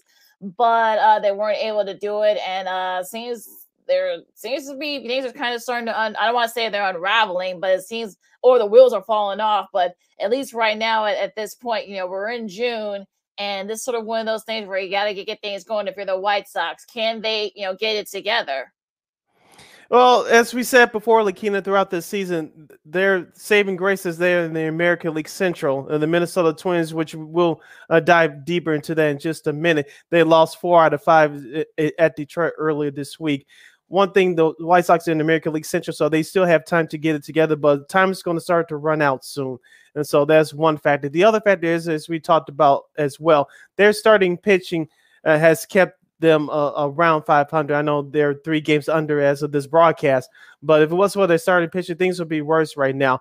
And I know that the Sox are trying to hold it together because with the injury to Tim Anderson, he's placed on a 10 day IL, but he's going to miss a couple more weeks uh, afterwards. So he may not return till later this month. So what the, Tim Anderson has been uh, the catalyst for this team, both on and off the field. But on the field, he's one of the league leaders at hitting in the American League. Of course, he causes havoc on the base pass, and so you're going to miss that. And you saw Tony La Russa had Yasmani Grandal in that first game against Toronto as a leadoff hitter. Yasmani Grandal has been a big disappointment this year. In the second game, he had AJ Pollock uh, uh, as a leadoff guy. He had he had the home run in that second game. Uh, yesterday, you had Leury, not Larry Garcia, leading off. You think he'll be a typical leadoff hitter, but he didn't do as well yesterday. So uh, the White Sox are really going through it right now. You can tell Tim Anderson is their MVP of this office. We know that we talked about the office all year long, looking at uh, having their struggles at times. And we saw that this week against a better team in Toronto. Now, am I going to punt on the season that the White Sox are not going to make the playoffs? No, I'm not, because like I said before, they're in the American League Central, but the White Sox are going they're going to have to string together a, a bunch of wins in a row just to overtake Minnesota in the Central. Are is Minnesota going to run away with this thing? No. But uh, the White Sox just got to worry about their own business and string some wins to get together, just for a confidence standpoint. Well, the Blue Jays have now won eight in a row, too, thanks to that sweep against the White Sox yesterday. Now you also have to deal with Cleveland too. Yeah, they, I know they swept you know Kansas City, but even still, mm-hmm. they did what they're supposed to do. They won all three of those games against the Royals. So you know we'll see. You know they still got the Guardians now to contend with as well. I mean, Royals' scoring position has been the issue for the White Sox. Yes. they've left guys on base. You know, there were a couple of times in that series against Baltimore where they left guys, you know, bases loaded. So that's another issue. Is that you know with no Tim Anderson and with other guys and such. Now again, yeah, you know, the AL Central, yeah, it's not the best division. That's only one, you know, saving grace for the White Sox. But now you're going into June. You're kind of going further and further. You know, you're only about we're, we're still only about a third into the season. We're not even halfway into the season yet. We're only mm-hmm. about like maybe like a third into the season right now. But you know, June is sort of that time where you can kind of, you know, things need to kind of get going. You need to kind of get it together. Yes, you can blame the injuries and such, but you know, the inconsistent, you know, middle relief, not being able to score, take advantage of guys' scoring position, that can come back and mm-hmm. bite you in the butt. So if you're the White Sox, you better get it together because if not, you got the, the, the twins. I don't think they're gonna run away with it, but if the Guardians get hot too, they might you know kind of take control of that division too. So that's two teams. Yeah, and Detroit. I know Detroit's not gonna be an issue, but you may have Detroit may have something to say about who ends up winning the AL mm-hmm. Central Division. So you better kind of get together. You're the White Sox. And a, a couple of rays of hope if you're a White Sox fan. Jose Abreu, he, he had another home run in the series against Toronto. He's starting to turn it around in, in the last couple of weeks. As I mentioned, AJ Pollock, he had a home run in the second, second game of that series against Toronto. Uh, he's going to get some extended playing time now. So let's see if he's his bat is finally starting to wake up. So uh, uh, there are some positive signs for the White Sox. They just got to uh, create some more opportunities on the base pass, create some runs, and and go on from there because they got to support their starting pitching. Uh, it, uh, their starting pitching, as we mentioned, has been their saving grace. Now, I know Michael Kopech got roughed up on Wednesday. Uh, it was his first start in 10 days due to the off days the White Sox had recently had. But I think Michael Kopech is still going to be okay. G- Lucas Giolito didn't pitch that badly. He just left a couple pitches up in the zone. The Sox could have won that game. And Johnny Cueto, I was there uh, last Saturday night against the Cubs. Uh, uh, he didn't do all that great, but uh, uh, he kept the Sox in it long enough. As as we said, Lakina, the Sox problem is they can get them on, but they can't get them across home plate. That's the object of the game. It seems so simple, but the White Sox can't do it, and that was the uh, same scenario in a sense yesterday. Yeah, that's been sort of like the thing, and yeah, you could probably say, yeah, you know, they left some pitches hanging. Yes, know, I did, I did see a couple of those uh, Toronto games. You know, they had look, the, you know, they had their chance to beat Toronto. Perhaps maybe maybe not so win all three, but they they had their chance mm-hmm. to at least mm-hmm. win, take the series, but they couldn't do it. So it is what it is for the White Sox for right now. And I think if you're, I like I said, I don't think you should freak out yet if you're the White Sox fans. But as we get closer and closer going into June, you're facing the Rays in mm-hmm. Tampa. Mm-hmm that's going to be another tough series. They've been hot as well. So you're going to have to, you know, buckle down and try to perhaps maybe get yourself back into, you know, in this division. So it'll be interesting to see what they do here. They won, they've won a couple of the road. They won their series. So it, it's going to be tough. It doesn't take any easy for the White Sox, especially they're not being at full strength. So we'll see what happens. We'll see what they do here. Now going into the north side here, the Cubs have won three in a row, including a, they, they won one, a good one last night in you know, you know at Wrigley against Milwaukee. The young guys are stepping up for the Cubs, Sid. Yeah, Keegan Thompson has been st- uh, st- uh, stepping up to the plate as far as uh, starting pitching is concerned. Kyle Hendricks has been so-so. Marcus Stroman, I was at the game last Sunday against the Cubs, uh, against the White Sox, I should say. Uh, he uh, he pitched uh, a gem. Uh, he pitched a gem against uh, Dylan Cease uh, of the White Sox. The Sox were lucky to win that game on Sunday. But with that being said, the Cubs are starting to uh, get their starting rotation back together. Drew Smyly uh, pitched okay towards the end of that Milwaukee series. I believe they split split that series against Milwaukee, winning the last couple of games in their series. As you mentioned, I, I checked out some of that game last night between the Cubs and St. and St. Louis. St. St. Louis al- almost came back, but the Cubs had enough offense to take the first game of that five game weekend series. Uh, Lakina, here's another young player that we need to talk about. How about Christopher Morel? Mm-hmm. Uh, the rookie outfielder. He made a great catch in last Sunday's game at at, uh, at at the White Sox on the South Side, but his bat has really been high ever since he was brought up a couple weeks ago. Yeah, he had a couple. Yeah, he had a walk off against the Brewers, you know, to split that yeah. series with them. He actually had a couple RBIs uh, last night. Also, too, Frank Schwindel has been pretty consistent. Frank the Tank. yeah, he's been. Shout out to our guy Eugene Magachosh from the Big. So give yeah. him that name. yeah, he's been. Yeah, he's been really good too. Look, uh, Wisdom has been really solid. You know, the mm-hmm. pitching has been pretty good too. So yeah, you know, the Cubs. Look, like I said, look, they're not going to contend. I think. But they've got uh, some really solid young talent there, and, and look, they're they're doing it against the Brewers and the Cardinals, the top sort of like the, you know, the top tier teams in that division. So if you're the Cubs, yeah, okay, yeah, you know, the season's a wash, but you know what though? You got a lot of great young players that you probably maybe not necessarily build around, but you kind of feel like okay, the future looks you know really good. Um, you know, and is very bright for the Cubs at this point this season. So yeah, I think look at like I said, the Cubs could be like right there at 500. That's a successful season for if mm-hmm. everyone. If Wisdom is still really solid, I know Nico Hoerner's been out in the IL. If Christopher Well, you know, who knows they can keep it up, but he's becoming a, a kind of a cult figure here in Chicago. Yeah, just with his excitement and and, and such. So you know, I gotta think, I think, yes, there are good things to watch if you're a Cubs fan. So yeah, you're not gonna, yes, you're not gonna contend, but you know what? There are a lot of good, you know, young players out there. We just named them, so yeah, at least sort of, you know, kind of take a peek and see, you know, some of the, you know, the, some of the really good players they got on the team. So. And and also too, you, you mentioned Nico Hoerner. He, has been one of the best young players all, all year long. You can tell that the Cubs offense suffered when uh, he suffered that injury a few weeks ago, and the Cubs offense struggled. But they're playing some uh, fundamentally sound baseball ever since he, he's returned. You mentioned uh, that they won the last couple of games of that Milwaukee series, and they started off hot uh, with uh, with the Cardinals last night. They should have swept the White Sox, to be honest with you, last weekend mm-hmm. on the mm-hmm. South Side, but yeah. it didn't come to fruition. But uh, David Ross has these guys playing right now. How about Willson Contreras? We haven't mentioned mm-hmm. him, him yet until just now. Still continuing to swing the hot bat. Now, will GM Jed Hoyer trade him around this time next month? We shall see. But right now, uh, Willson Contreras' bat is doing the talking. Yeah, he actually, I think he got, got injured too in that game against the Cardinals. I think the, the last Brewers game. So we'll see. I don't know. I don't know. Uh, he didn't play. He, I think he did play yesterday. So that's on the lookout for too. If you're, uh, if that's, if that is a guy that you want to trade, he's a very popular player on that team. One of the last guys on that, you know, 26, one of 2016 mm-hmm. team. But you know, we'll see what happens there. Yeah. Now, real, so real quickly, yeah, real quick, Lakina.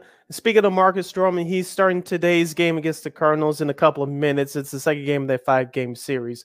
Uh, okay. Uh, so we'll see if Marcus Stroman can bring in against a, a, a better team in uh, the St. Louis Cardinals. As I mentioned, he did well in his last start uh, against the White Sox last Sunday afternoon.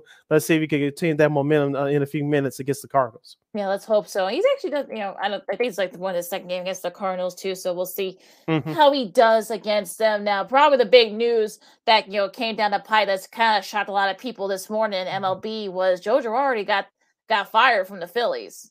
Now, I will say this. I mean, yeah, yeah, have the Phillies underachieved this year? Okay, yeah, they're 12 games out. Um, look, they've won seven, they've lost of their last 10, I should say. And yeah, they've they've underachieved, but you know, they've got injuries. You know, Bryce Harper's still out. So I don't think Girardi was the problem, but you know, I, I don't know what's going on over there in Philly. Here's the thing, Lakina. We talked about this last year, and we mentioned uh, this uh, a little bit this year. Uh, their bullpen is not that good. It was their Achilles heel last year. That's why they lost the NL Central. Uh, sorry, the NL East uh, division title to the now defending World Series champion Atlanta Braves.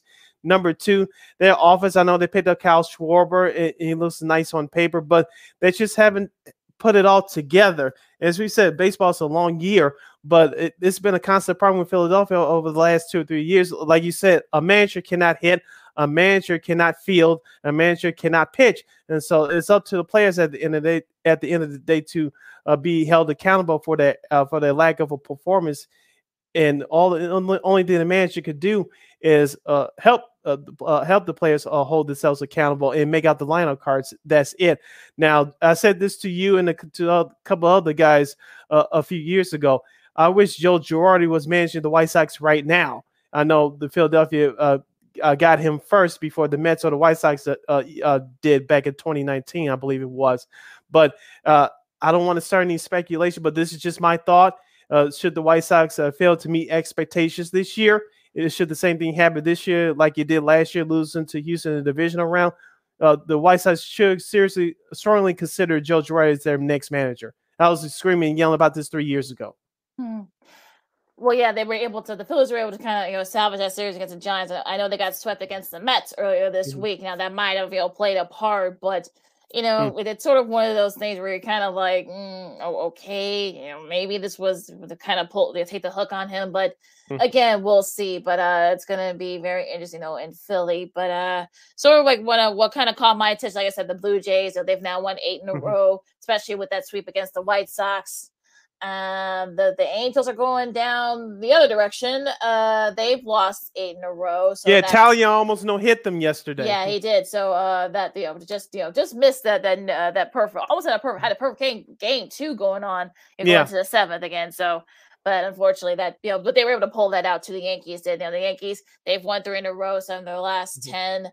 Um, let's see who else. Uh, the Dodgers after games swept by, by, the pirates by, of all teams. yeah, I know by the pirates. Like at home, I know you know folks in, in you know with in LA are already going crazy. Now they did mm-hmm. they did shout out the Mets last night. You know they continue yeah. their you know they're going to the weekend, so we'll see if they can respond. I guess they were taking it out on the. but look, I mean to be fair, the Dodgers actually had chances to kind of have somebody take the series, but you know they mm-hmm. had guys in scoring position, but they weren't able to get their guys across. So that's probably why they. That's another reason why they lost that series.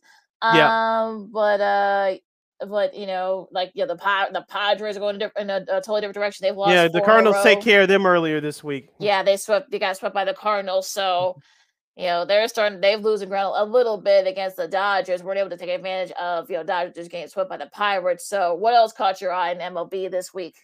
I thought we were going to get a no hitter the other day, Lakina, with between the Marlins and the Rockies. Uh, the Marlins, uh, mm-hmm. they still trying to hang around around the 500 mark. They take care of the Rockies in Colorado uh, earlier this week. As you mentioned, the Guardians they sweep the Royals, and of course the Tigers lost four or five at uh, Detroit against the Tigers. So uh, that's what caught my eye this week around baseball. The Astros still are looking strong. They take care of Oakland. I wonder how many people showed up to the Coliseum. That's really sad what's going on uh, in, in, that city of Oakland. It's just real sad. A rich baseball history in that franchise and that fan base. And uh, and and you give them this type of crap product, that, makes no sense to me.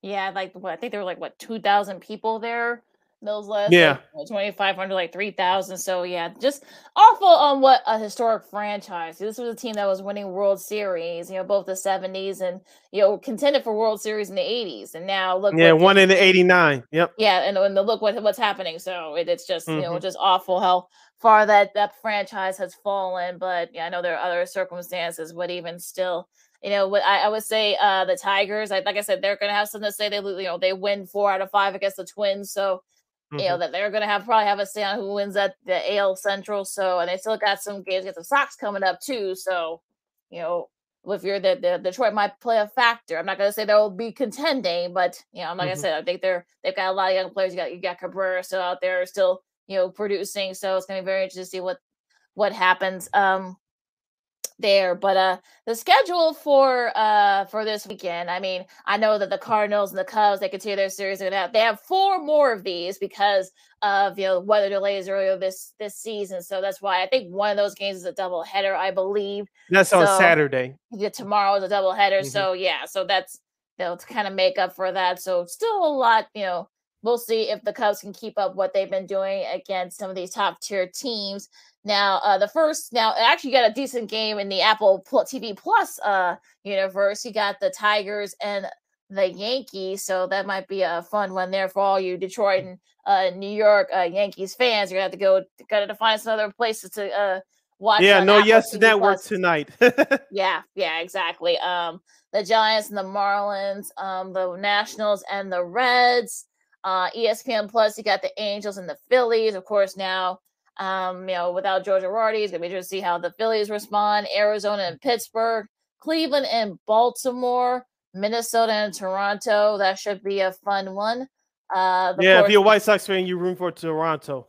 well, yeah, well, you got your own issue too if you're the White Sox. You got to Yeah, face the. Rays. It's been pretty- yeah, they've been pretty hot lately. Seattle and Texas. Seattle's been Mm-hmm. very disappointing this year. Uh, my uh, prediction of them perhaps uh, going again a wild card in the AL, not looking good right now. Yeah, Uh, Texas Houston- two games under 500. Mm. Yeah, yeah, really good. They got some good players over there in Texas, so Mhm. that should be a fun one. Houston and Kansas City. Um, the Padres and the Brewers. That should be an interesting one too. We'll see the Padres. Very underrated series this weekend. Yeah, That should be a whole lot of fun. Well, it doesn't help that the Padres have, like I said, they've lost four in a row, so that doesn't help. But uh, Right. we'll see they get back on track. Atlanta and Colorado, that should be an interesting one there. That's the second game in that Apple TV uh, Plus double header. So for those of you in Atlanta and uh, Denver, you're going to be have to make find some other arrangements to watch that game. Boston and Oakland. We mentioned Oakland earlier. I'm sure there might there might be some Boston people there. I'm, I'm guessing. Boston yeah. Oh yeah. They'll probably and, get uh, ten thousand there. yeah, the Mets, Mets and uh, Dodgers. Um, look at continue their series. Uh, on the Fox uh Saturday baseball game of the week, you got the Angels and the Phillies, and the Cardinals and the Cubs, and Detroit and New York will be having will begin the Peacock treatment. Yes, they will. And for Sunday night baseball, it, it will be the Cardinals and the Cubs this Sunday at 6 p.m. on ESPN. So that's your schedule for Major League, Major League Baseball for this weekend. You're listening to Second City Sports on Sports Zone Chicago, the Friday edition. Sid Lakina here with you. Just a couple more nuggets on baseball, Lakina, before we head to the bottom of the hour break. For the White Sox this weekend, your starting rotation looks like this at, at Tampa Bay. Vince Velasquez pitches tonight. Lucas Giolito will pitch on Sunday. Dylan will pitch tomorrow. So that's your uh, starting rotation for the White Sox. Uh, Lakina, the uh, Washington Nationals. There's been some rumors over the last few days that uh, I know the the Nationals won the World Series three years ago. I know around this time they were 19 and 30, and of course they went on to win the World Series. Stephen Strasburg was the MVP. Max Scherzer was part of that uh, great team as well. But things are not looking well for them this year, and there's been some rumors that uh, that that Washington management should trade Juan Soto, one of the best young hitters in all of baseball. Of course, uh, their GM came out and said this week there, there's no, there's no way we're going to trade Juan Soto. Uh, he's off the table and blah blah blah. Uh, should the Nationals continue their downside, Lakeem? Should uh, Nationals management uh, seriously consider trading Soto?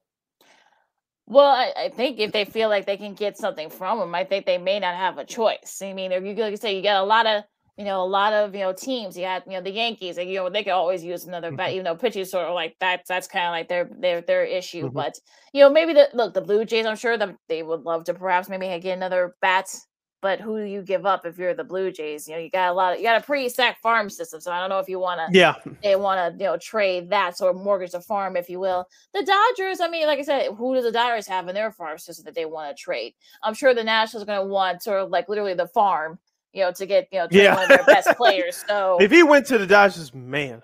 yeah. Uh, but yeah, I mean, I know Atlanta. Maybe you know, do you want to? I, I doubt they're going to trade within their division, so I don't know. The, the the Mets are probably out too. Maybe maybe Milwaukee or St. Louis. I mean, I, I guess I don't know. Uh, I know the I know White Sox fan. I know his name has been floating around too among Mike's White Sox fans. Uh, that you, know, you don't really don't have anything to trade. You know, for the Yeah, then know, to that minor league system is not as strong as it was a few years ago. Hmm. Right. So you may not have maybe Houston. I know Houston's got a pretty solid farm system. I'm sure they probably wouldn't mind getting Soto as well. So and maybe the Rays too. I know their their their farm system is pretty stacked too. So I, I think look if you're if you're a na- Nationals brass, I think you probably would at least listen. If I were them, Mhm. if if you, you do see a, a trade or if you see a deal that's probably right there into your wheelhouse, I was I would listen if you're the if you're the Nationals. Yeah, so we'll see what happens with that situation going forward. Uh, Lakina, any other baseball nuggets or tidbits you'd like to share with the rest of the world before we break? Um, interesting that you know four vaccinated players from the Twins will miss a series against Toronto. Of course, Toronto has very strict guidelines Mhm. on um you know you know athletes playing there. We saw this with the Raptors this year. Of course, you know they just got back there um by you know about a third through the season. And Max We saw it with the White Sox too this Yeah, week. Kendall yeah. Graveman and Dylan Cease. yeah, Cease, yeah, Cease, you know, couldn't you know pitch in that series, so that's why you know, folks were wondering why wasn't Cease there. Well, now you know why. Max Kepler and Emilio Pagan among those four uh players for the Twins. So yeah, this is going to be an issue for if you're in a contending team. You got to go to Toronto, and you're not going to be able to play. So you better try to make sure your guys are vaccinated. But uh, Mhm. again, it'll be interesting to see if that becomes a big issue this weekend. I think if Cease had pitch, I think they probably would have won one of those games with the, the White Sox. So I don't know, but like I say, this this is going to be a story throughout the season. They're going to keep this rule in place. Um, the Orioles have actually been pretty decent. Yeah. I don't, yeah, they, they're not as bad as we all thought they would be. I mean, Yeah, we've been saying that all good- year long. Hmm. Yeah, we got they got a lot of good young uh players on that team. You know, they're 22 and 31, so they're not pushovers anymore. So I think their over under is now 50. So they might they might get close to that. So Who knows? They'll probably win 60 to 65 games, but we'll see. There's a long way to go uh, for the Baltimore Orioles. They, as they are stacked with young talent. Looks like some of that talent from the court is starting to come around. Lakina, we have to break for our two and two break. When we return, we'll give you our Stanley Cup playoffs update. The conference finals are starting to heat up, and it looks like it's going to continue to stay that way. We'll have some sports media nuggets and a whole lot more. I'm Sid. That's Lakina. You're listening to the Friday edition of Second City Sports. We're live in they live in color, and you're listening to Sports Zone Chicago. AutomotiveMap.com presents the Sports Flash on the Sports Zone Chicago. NBA Thursday, the Bulls dropped their second straight 126 109, the loss at New Orleans. The Bulls are 42 and 31 with the setback. Zach LaVine led the scoring for Chicago with 39 points. Coby White had 23. The Pelicans got 30 points from Devontae Graham, 25 from CJ McCollum, and a double double from Jonas Valanciunas. Up next for the Bulls, they'll try and snap the skid tomorrow night when they visit Cleveland. The Blackhawks put a two game winning streak on the line tomorrow when they visit the Vegas Golden Knights. Chicago with a 4 3 win at Los Angeles yesterday. Alex DeBrincat had the shootout winner. Collin Delia made 43 saves through overtime in just his second start of the season. Spring training Thursday, the Angels beat the Cubs 5 4. Today it'll be the Cubs taking on the Rockies. The Giants beat the White Sox 9 6. Today the Sox will face the Mariners. For lightning fast sports updates, download the Score app. It's free and one of the most popular sports apps in North America. I'm Chuck Sanders. That's the Sports Flash on the Sports Zone Chicago. Nobody protects you from mayhem like Allstate. I'm a speed bump. Did you hear what I said? I'm a speed bump. And if you have cut rate car insurance, the cost to reattach your muffler could really be a bump in the road. So switch to Allstate, save money, and be better protected from mayhem like me. Based on coverage and limits selected, subject to terms, conditions, and availability. In most states, prices vary based on how you buy. Allstate Bar and Casualty Insurance Company and affiliates, Northbrook, Illinois. Have you wanted to speak a new language but thought it'd be too difficult or take too much time? Then try Babbel. In just 15 minutes a day, Babbel teaches you conversations that you will actually use. With 14 languages and lesson topics like travel, business, relationships, and more, you'll learn what matters most to you. Babbel. Language for life. Learn a new language with ease. Go to babbel.com to try for free. That's B A B B E L.com.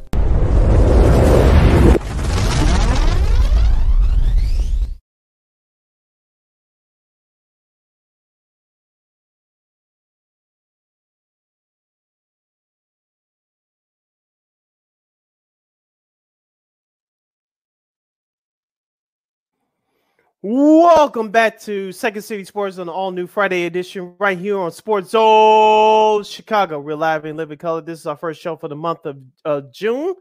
I am Sydney Brown, along with Miss Lakina McGee. You can follow yours truly on the Twitter and the IG at CK80. Once again, that's CK80. That's S I D K I D 80.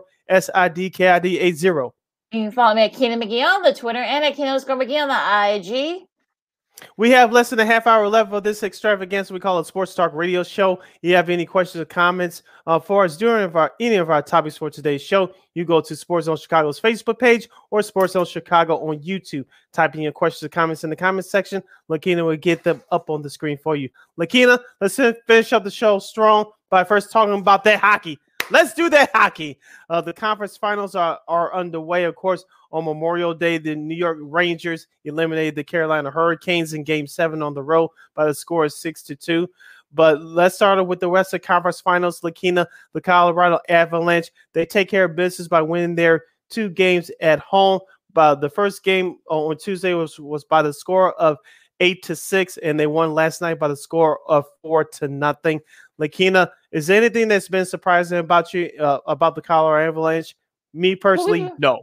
We've been saying this all year about Colorado. I mean, they've got probably got you know top to bottom one of the, some of the, top scores in the league. I mean, Nate MacKinnon has been you know just lights out. He had another goal um, last night. Um, you know, they, they actually uh, other guys step step up too. Look, Lehkonen had a, a goal and an assist, and uh, you know, Rantanen had you know a goal and assist as well. So definitely a nice sort of you know you know, Kadri had three assists too, and you know, those four goals. So it's been one of those things where you know, but they've been you know really solid all all uh, season long, and also in these playoffs. Francouz had 24 saves.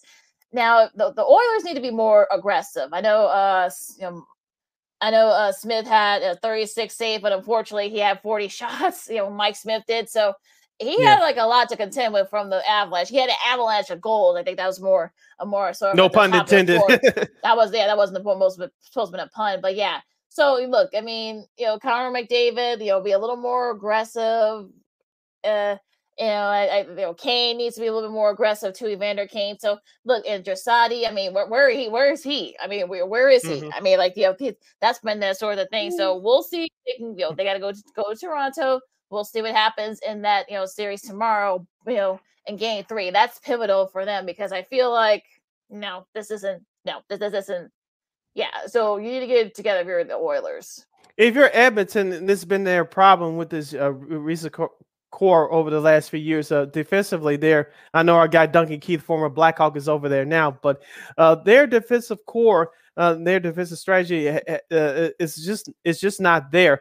And mm-hmm. we all know with Colorado, uh, with their speed and agility, they can outscore most teams, and we saw that in Game One, like you said, Nathan MacKinnon and Lankinen. Th- those two guys in, make that avalanche uh, offense go. If you're Edmonton now with games three and four being on your home ice, you need to jump on Colorado early because if you give Colorado the early two nothing three nothing lead, it's over for you. I know that Edmonton can keep up scoring wise, but defensively, it's just been a struggle for them over the last uh, recent years. Yeah, it's sort of one of those things where yeah, that, that has been a struggle for them. So Edmonton is sort of like they've been underachieving the last few years. So I think this is sort of one of those reasons why. I mean, where is that aggression? Where is sort of that, you know, sort of like, yeah, we know they can score, but the problem is they haven't been scoring, mm-hmm. especially they didn't score uh, last night. So they need to sort of make it make adjustments. Again, we'll see if they can do that tomorrow. And, you know, if they get the series back at home, we'll see if they can, you know sort of cut into this lead. But if not, it looks like Colorado might be going back to the Stanley Cup final for the first time and I think what would be like what 20 years. So yeah, we'll see. In the Eastern Conference Finals, Game Two will take place tonight from MSG. That's at seven o'clock Chicago time on ESPN. The New York Strangers with an upset victory against the Lightning in Game One on Wednesday by the score of six to two.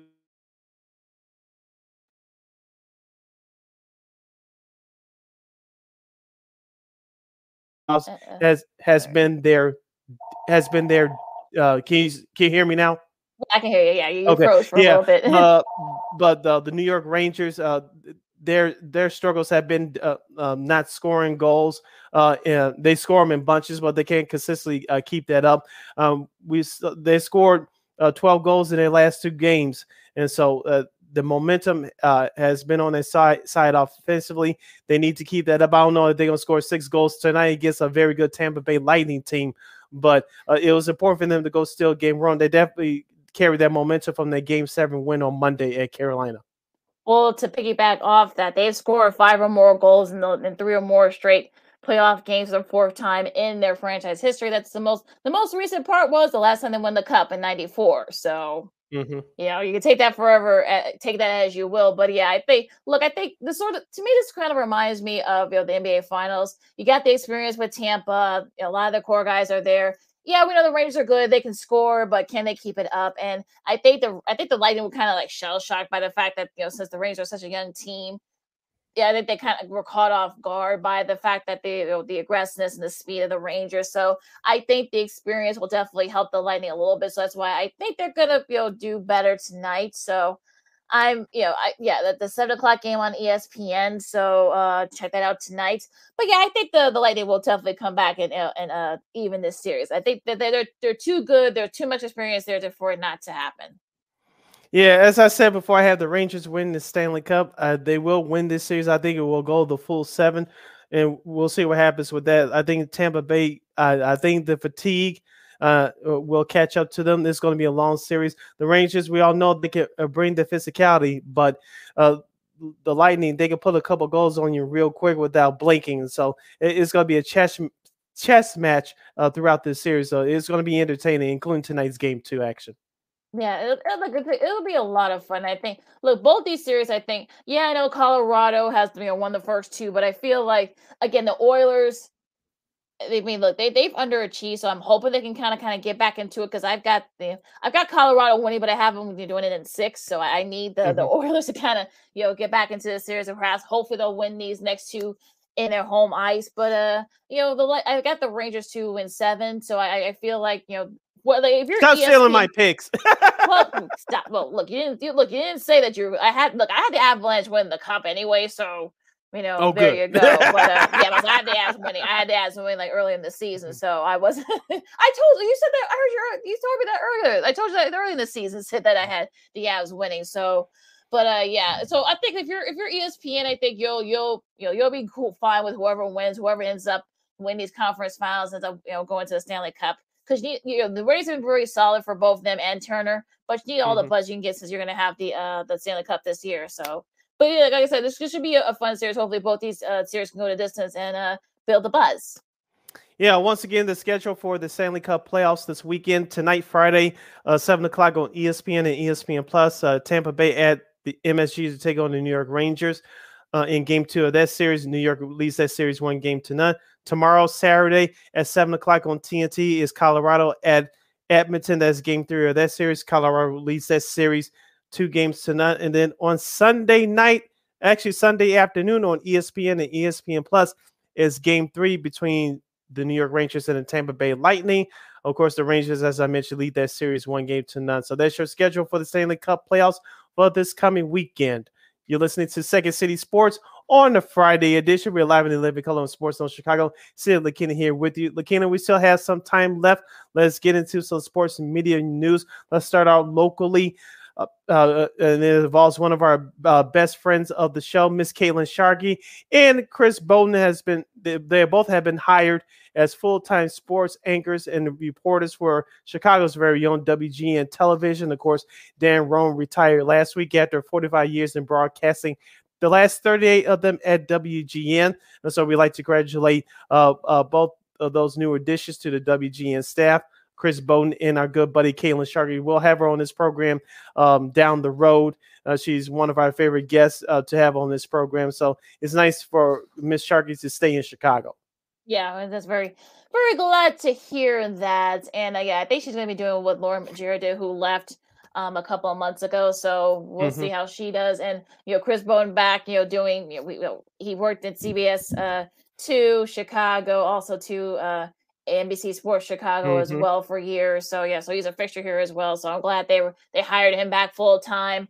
Um, but we just see how they do this because you know our our, our buddy uh our, our buddy uh, Jarrett Payton, also to Josh Hawley is also uh as Josh Frydman. Josh Frydman, I should say. Okay, I got I got, I got, I got, I got Larry Hawley mixed up, but uh, uh Josh Frydman. Yeah, sorry, sorry, sorry, Larry. Love you, love you. We gotta get you back on soon. But yeah, Josh too as yeah. well. But uh, uh, our buddy yeah. Josh Frydman too. But uh, yeah, he's yeah. I mean, we just see how they do this because you know it's a little like I guess look, they're teasing they got something big coming up. So they got you've got the, the field reporters and such, you know, when the games and on the ice, they in the mm-hmm. court. Then you've got like that week that nightly show they have on, which is on every single night, not you know, not yeah, just the weekends, but the weekends. Tonight. Yeah, all the weekends as well. So I guess they're gonna spread that out too a little bit. I mean, I guess for the time being, they're gonna have four full time people, but again, they also have streaming services too. So I guess they're gonna be doing the stream. Somebody they're gonna be taking turns doing the streaming part as well. I know WGN has a their own streaming app, like all the other all the other local networks mm-hmm. do. So maybe they're gonna be doing that as well. So it'll be just see how they do this.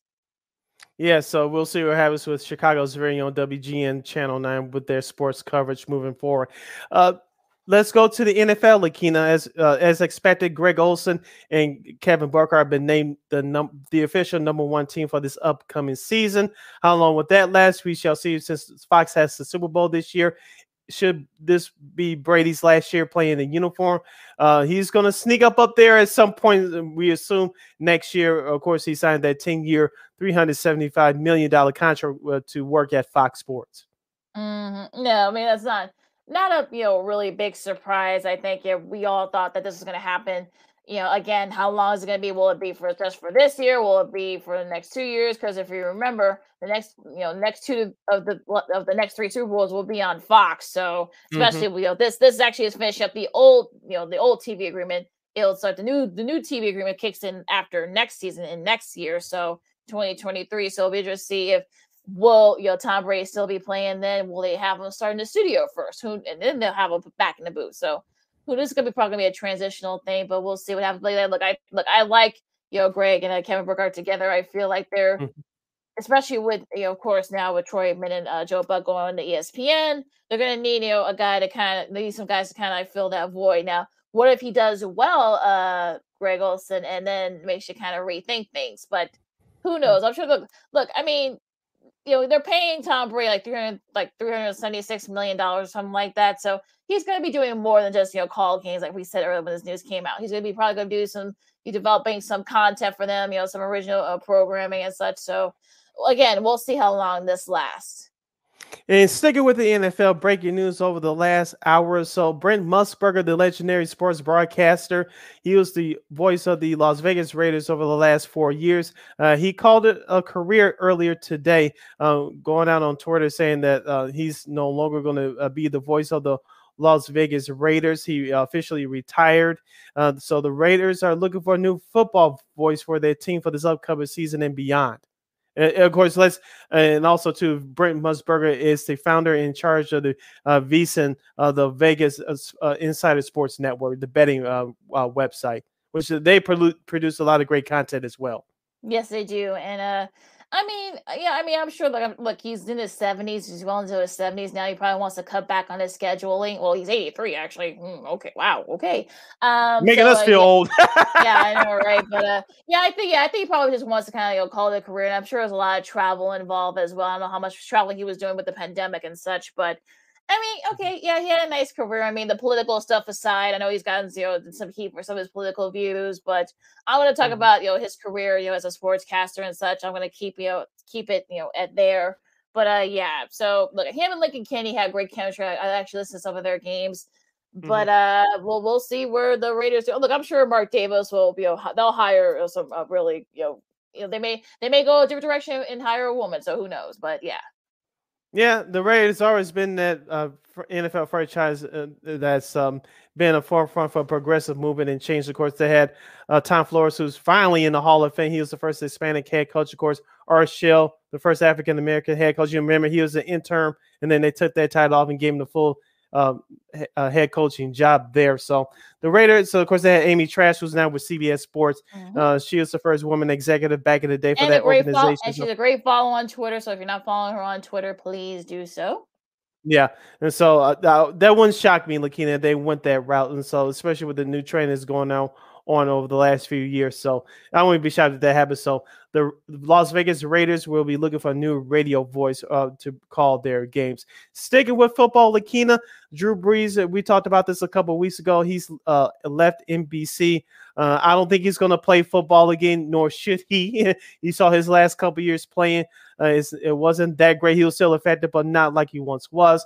It looks like Jason Garrett, the former NFL head coach and offensive coordinator of the New York Giants from last season, it looks like he may replace Mr. Brees in the TV booth for the Notre Dame games. Yeah, and I saw. Well, look, if you guys listen to him on the F- USFL games, he's actually really good. He went to an Ivy League school too, so we know he's pretty smart. So, of course, you know, comes from the world of coaching, coach for Dallas uh, for years and such. So, yeah, I, I would I would be surprised if he decides if they decide to do that. And look, he went to Princeton and Columbia for his master, so I look, we know he's a very smart guy. He might they might have him do some NFL games as well. So again, this wouldn't really shock me if they end up going this route. But uh yeah, I mean, look, I mean, good for him. And if they do do that, I mean, we'll be interested to see what you know what direction. You know, he's already there, so I'm sure they're gonna want to mm-hmm. make sure that you know if, if another like coordinating opportunity and such. I mean, he'll probably make more doing this than he would you know doing you know coaching it's a lot less stressful too i think he's now real, yeah. now realizing so uh yes so yeah I, I would be i wouldn't hate it if you know if he ends up getting the, the, the notre dame job uh, notre dame uh tv gig and also too of course i'm sure he's gonna probably gonna want they're gonna want to do some probably some uh nfl as well yeah so we'll see what happens with Jason Garrett. Still sticking with the NFL, Lakina. Ryan Fitzpatrick, the now ex quarterback of the NFL, he retired earlier this week after a 17 year career and earning a whole bunch of money. He's in talks with Amazon to perhaps join their coverage since they'll have Thursday night football for this upcoming season in the in years uh, uh in years beyond yeah, we know that um that they're gonna they're gonna want to you know swing for the fence if you're if you're Amazon. So getting a very popular guy like a Fitzpatrick, Ryan Fitzpatrick, also to a very you know smart guy too, another Ivy League guy. So yeah. we know we know, we know he can break down things you know better than perhaps maybe a lot of guys that are doing it right now. So we know that he's going to probably going to bring that to the table again. Should this become official with Amazon? So look, he had a great career. Yo, look, he's made millions and millions of dollars. Mm-hmm. I'm sure. And look, unfortunately, injuries kind of got to him, you know, in the last few years, especially, especially last season. But uh, yeah, again, you know, look, this is a guy who probably should be, you know, going into, you know, going to television. Like he's got about like seven kids to support. So.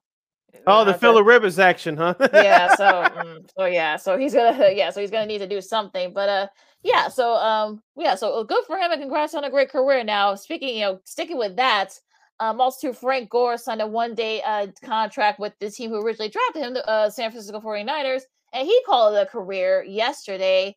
Do you think he's a Hall of Famer? Probably one of the top, you know, rushing leaders in the last um, 15 years. Do you think he gets to the Hall of Fame? I think isn't it Edgerrin James in the Hall of Fame? Or who? I know he was up for Edgerrin James. He no, he's already in. He, he went in. he's already in. So if mm-hmm. he, he's in there, Frank Gore should be in there because he has the numbers to back it up as well. So I say yes.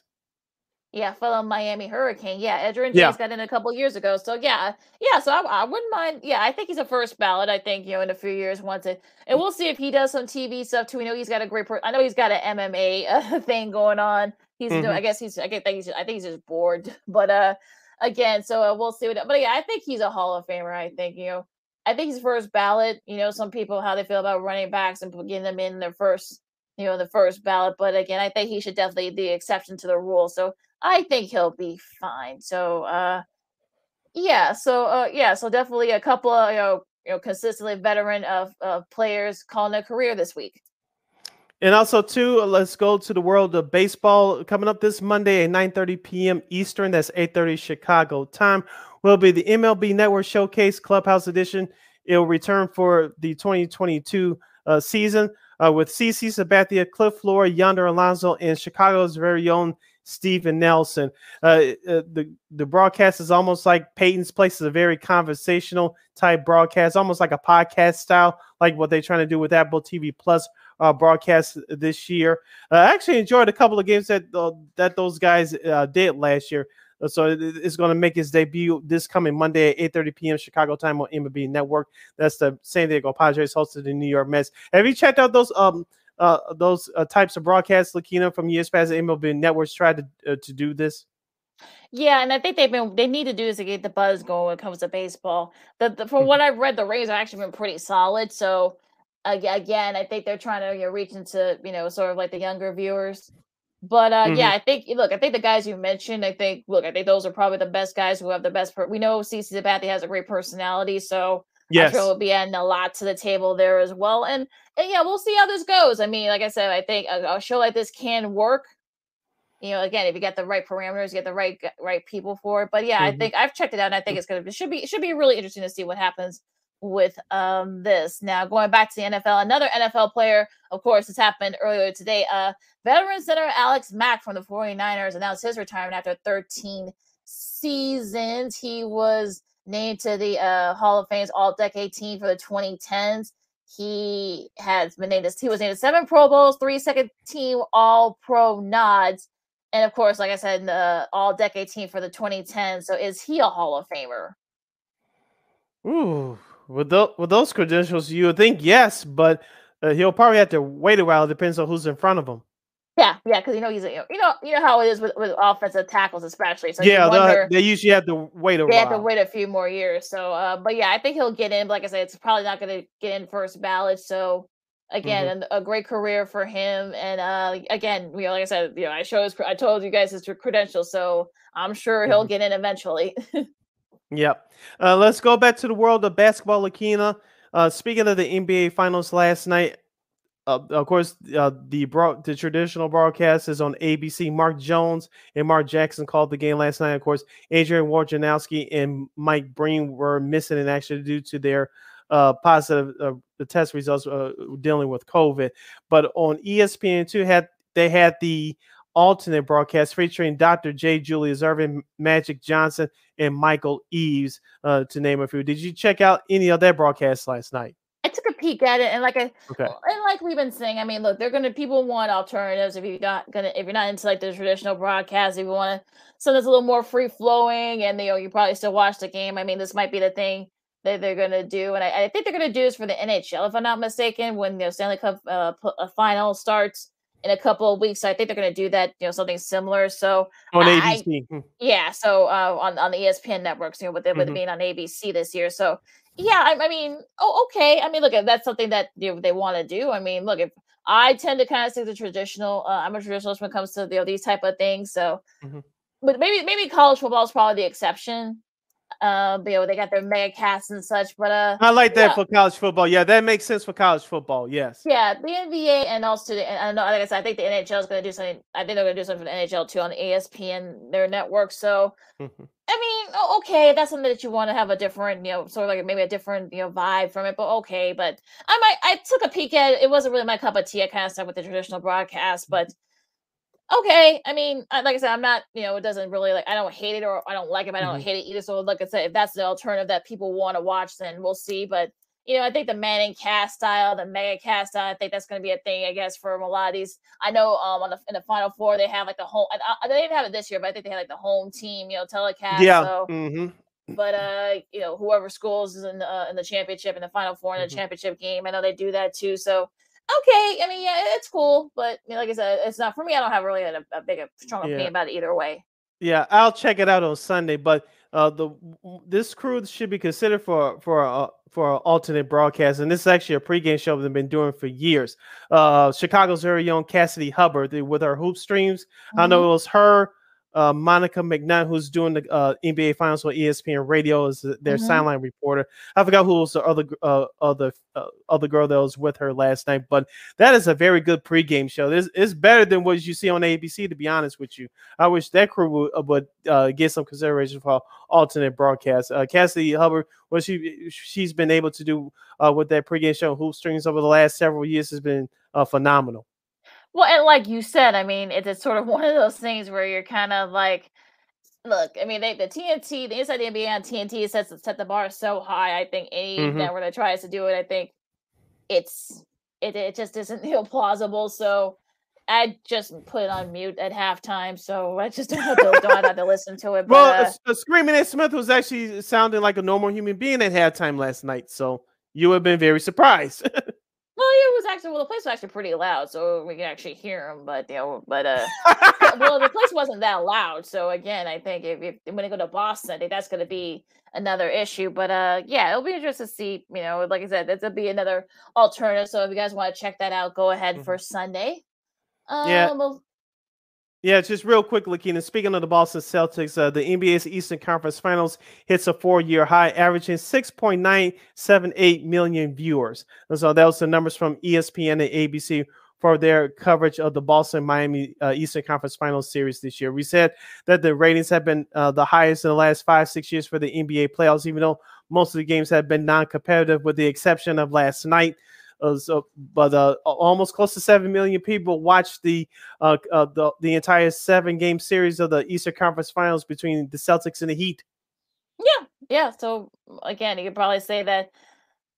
You know, Boston, you know, Miami had a lot to do with that. You know, the teams maybe they had to, you know, the games. The games actually weren't that competitive, so you know, it's sort Mhm. of interesting how that. Game seven was good, The game seven even though. Jimmy. Butler did some dumb stuff uh, toward the end of that game, but it was very competitive. Yeah, it was. It was, and you know, the game six and seven, the last two games, uh, I don't have nothing to complain about. Yeah, I mean, six and seven, I think were really good. I think that helped.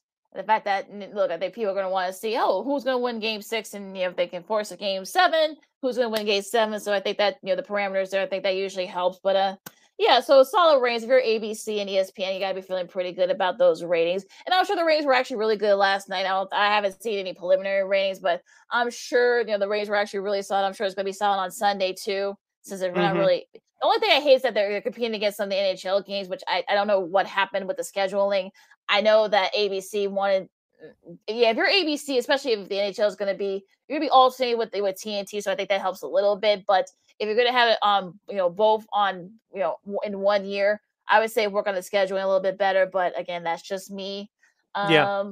uh, you know, tennis, you know, the French Open uh is wrapping up this weekend. Uh, Coco Gauff will be going for her first uh, Grand Slam title. She became the youngest and also uh, the third American in the last 20 years after Serena Williams did. She'll be fa- she'll be facing a, a pretty uh pretty tough opponent. She's the number one player currently right now, and Iga Swiatek from Poland. So she's going to try to become the first Polish woman to win a Grand Slam title. So uh check that out as check that out on. NBC. And also Rafa Nadal will be going for his 14th French Open title.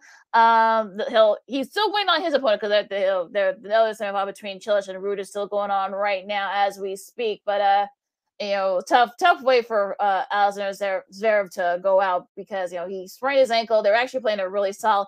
You know, they're playing. in- They were in the middle of a tiebreaker in the second set. Rafa won the first tiebreaker. Unfortunately, Zverev uh, twisted his ankle pretty badly, and he had to withdraw. So, you know, the dog gets a little bit of a rest before he plays uh, on Sunday. So, uh, should be some great uh, French Open uh, matchups coming up. So, all you tennis fans out there, make sure you guys check that out. Yes, and I want to leave you with this headline, Lakina. Uh, uh, time permitting, we'll probably discuss this a little bit more on Monday. But uh, NESN, that's the New England uh, Sports Network. uh, They're, they're the flagship station for the Boston Boston Red Sox and the and the Boston Bruins. Uh, NESN becomes the first U.S. Uh, regional sports network to launch full OTT service, offering NESN 360 for thirty dollars a month. Hmm. Okay. Like I said, time permitting, we'll discuss this on Monday on that. yeah we show. will we will yeah because i got some thoughts on this and we'll see if this becomes a trend with the other uh Mm-hmm. sports regional networks will we will, could we be seeing that in chicago who knows also for you college uh softball fans you got the women's college world series going on in okc you know right now as we speak also too for on the men's side on the baseball side they start their tournament starting on. I think they're starting. I think like later today. So make sure you guys check it out for all you softball and baseball fans out there. So some of the spring championships on in the college side is you know gearing up and uh, a lot of uh, top you know college players. Yesterday was a deadline for uh, college players to withdraw from the NBA draft. Among some of the uh, some of the the players that have withdrew, yeah, Drew Timme from uh, Gonzaga. Among some of the some of the players, Isaiah Wong from Miami, another guy that's coming mm-hmm. back. Uh, I forgot the name of the guy from Houston. Darn it! But yeah, he's coming back as well. One of the Kelvin Sampson top players from Houston. I'll probably look that up in a little look that up as we uh, say our uh, goodbyes for the weekend. But uh, yeah, so you know, uh, like 114. I know there's a, there's a list out there too, like 114 guys have withdrew. Now Kofi Cockburn did not. He's staying in the, in the in the draft. So. Uh, and also EJ Liddell as well, who Ricky mentioned, Ricky O'Donnell mentioned earlier. So yeah, some guys made some good decisions. Yep, I, I was shocked by Drew Timme. I thought for sure he was be one of the, one he was going to come out this year, but he decides to stay in school for another year. So we'll see what happens. As, as Mark Few, as of right now, is wiping the sweat off his forehead.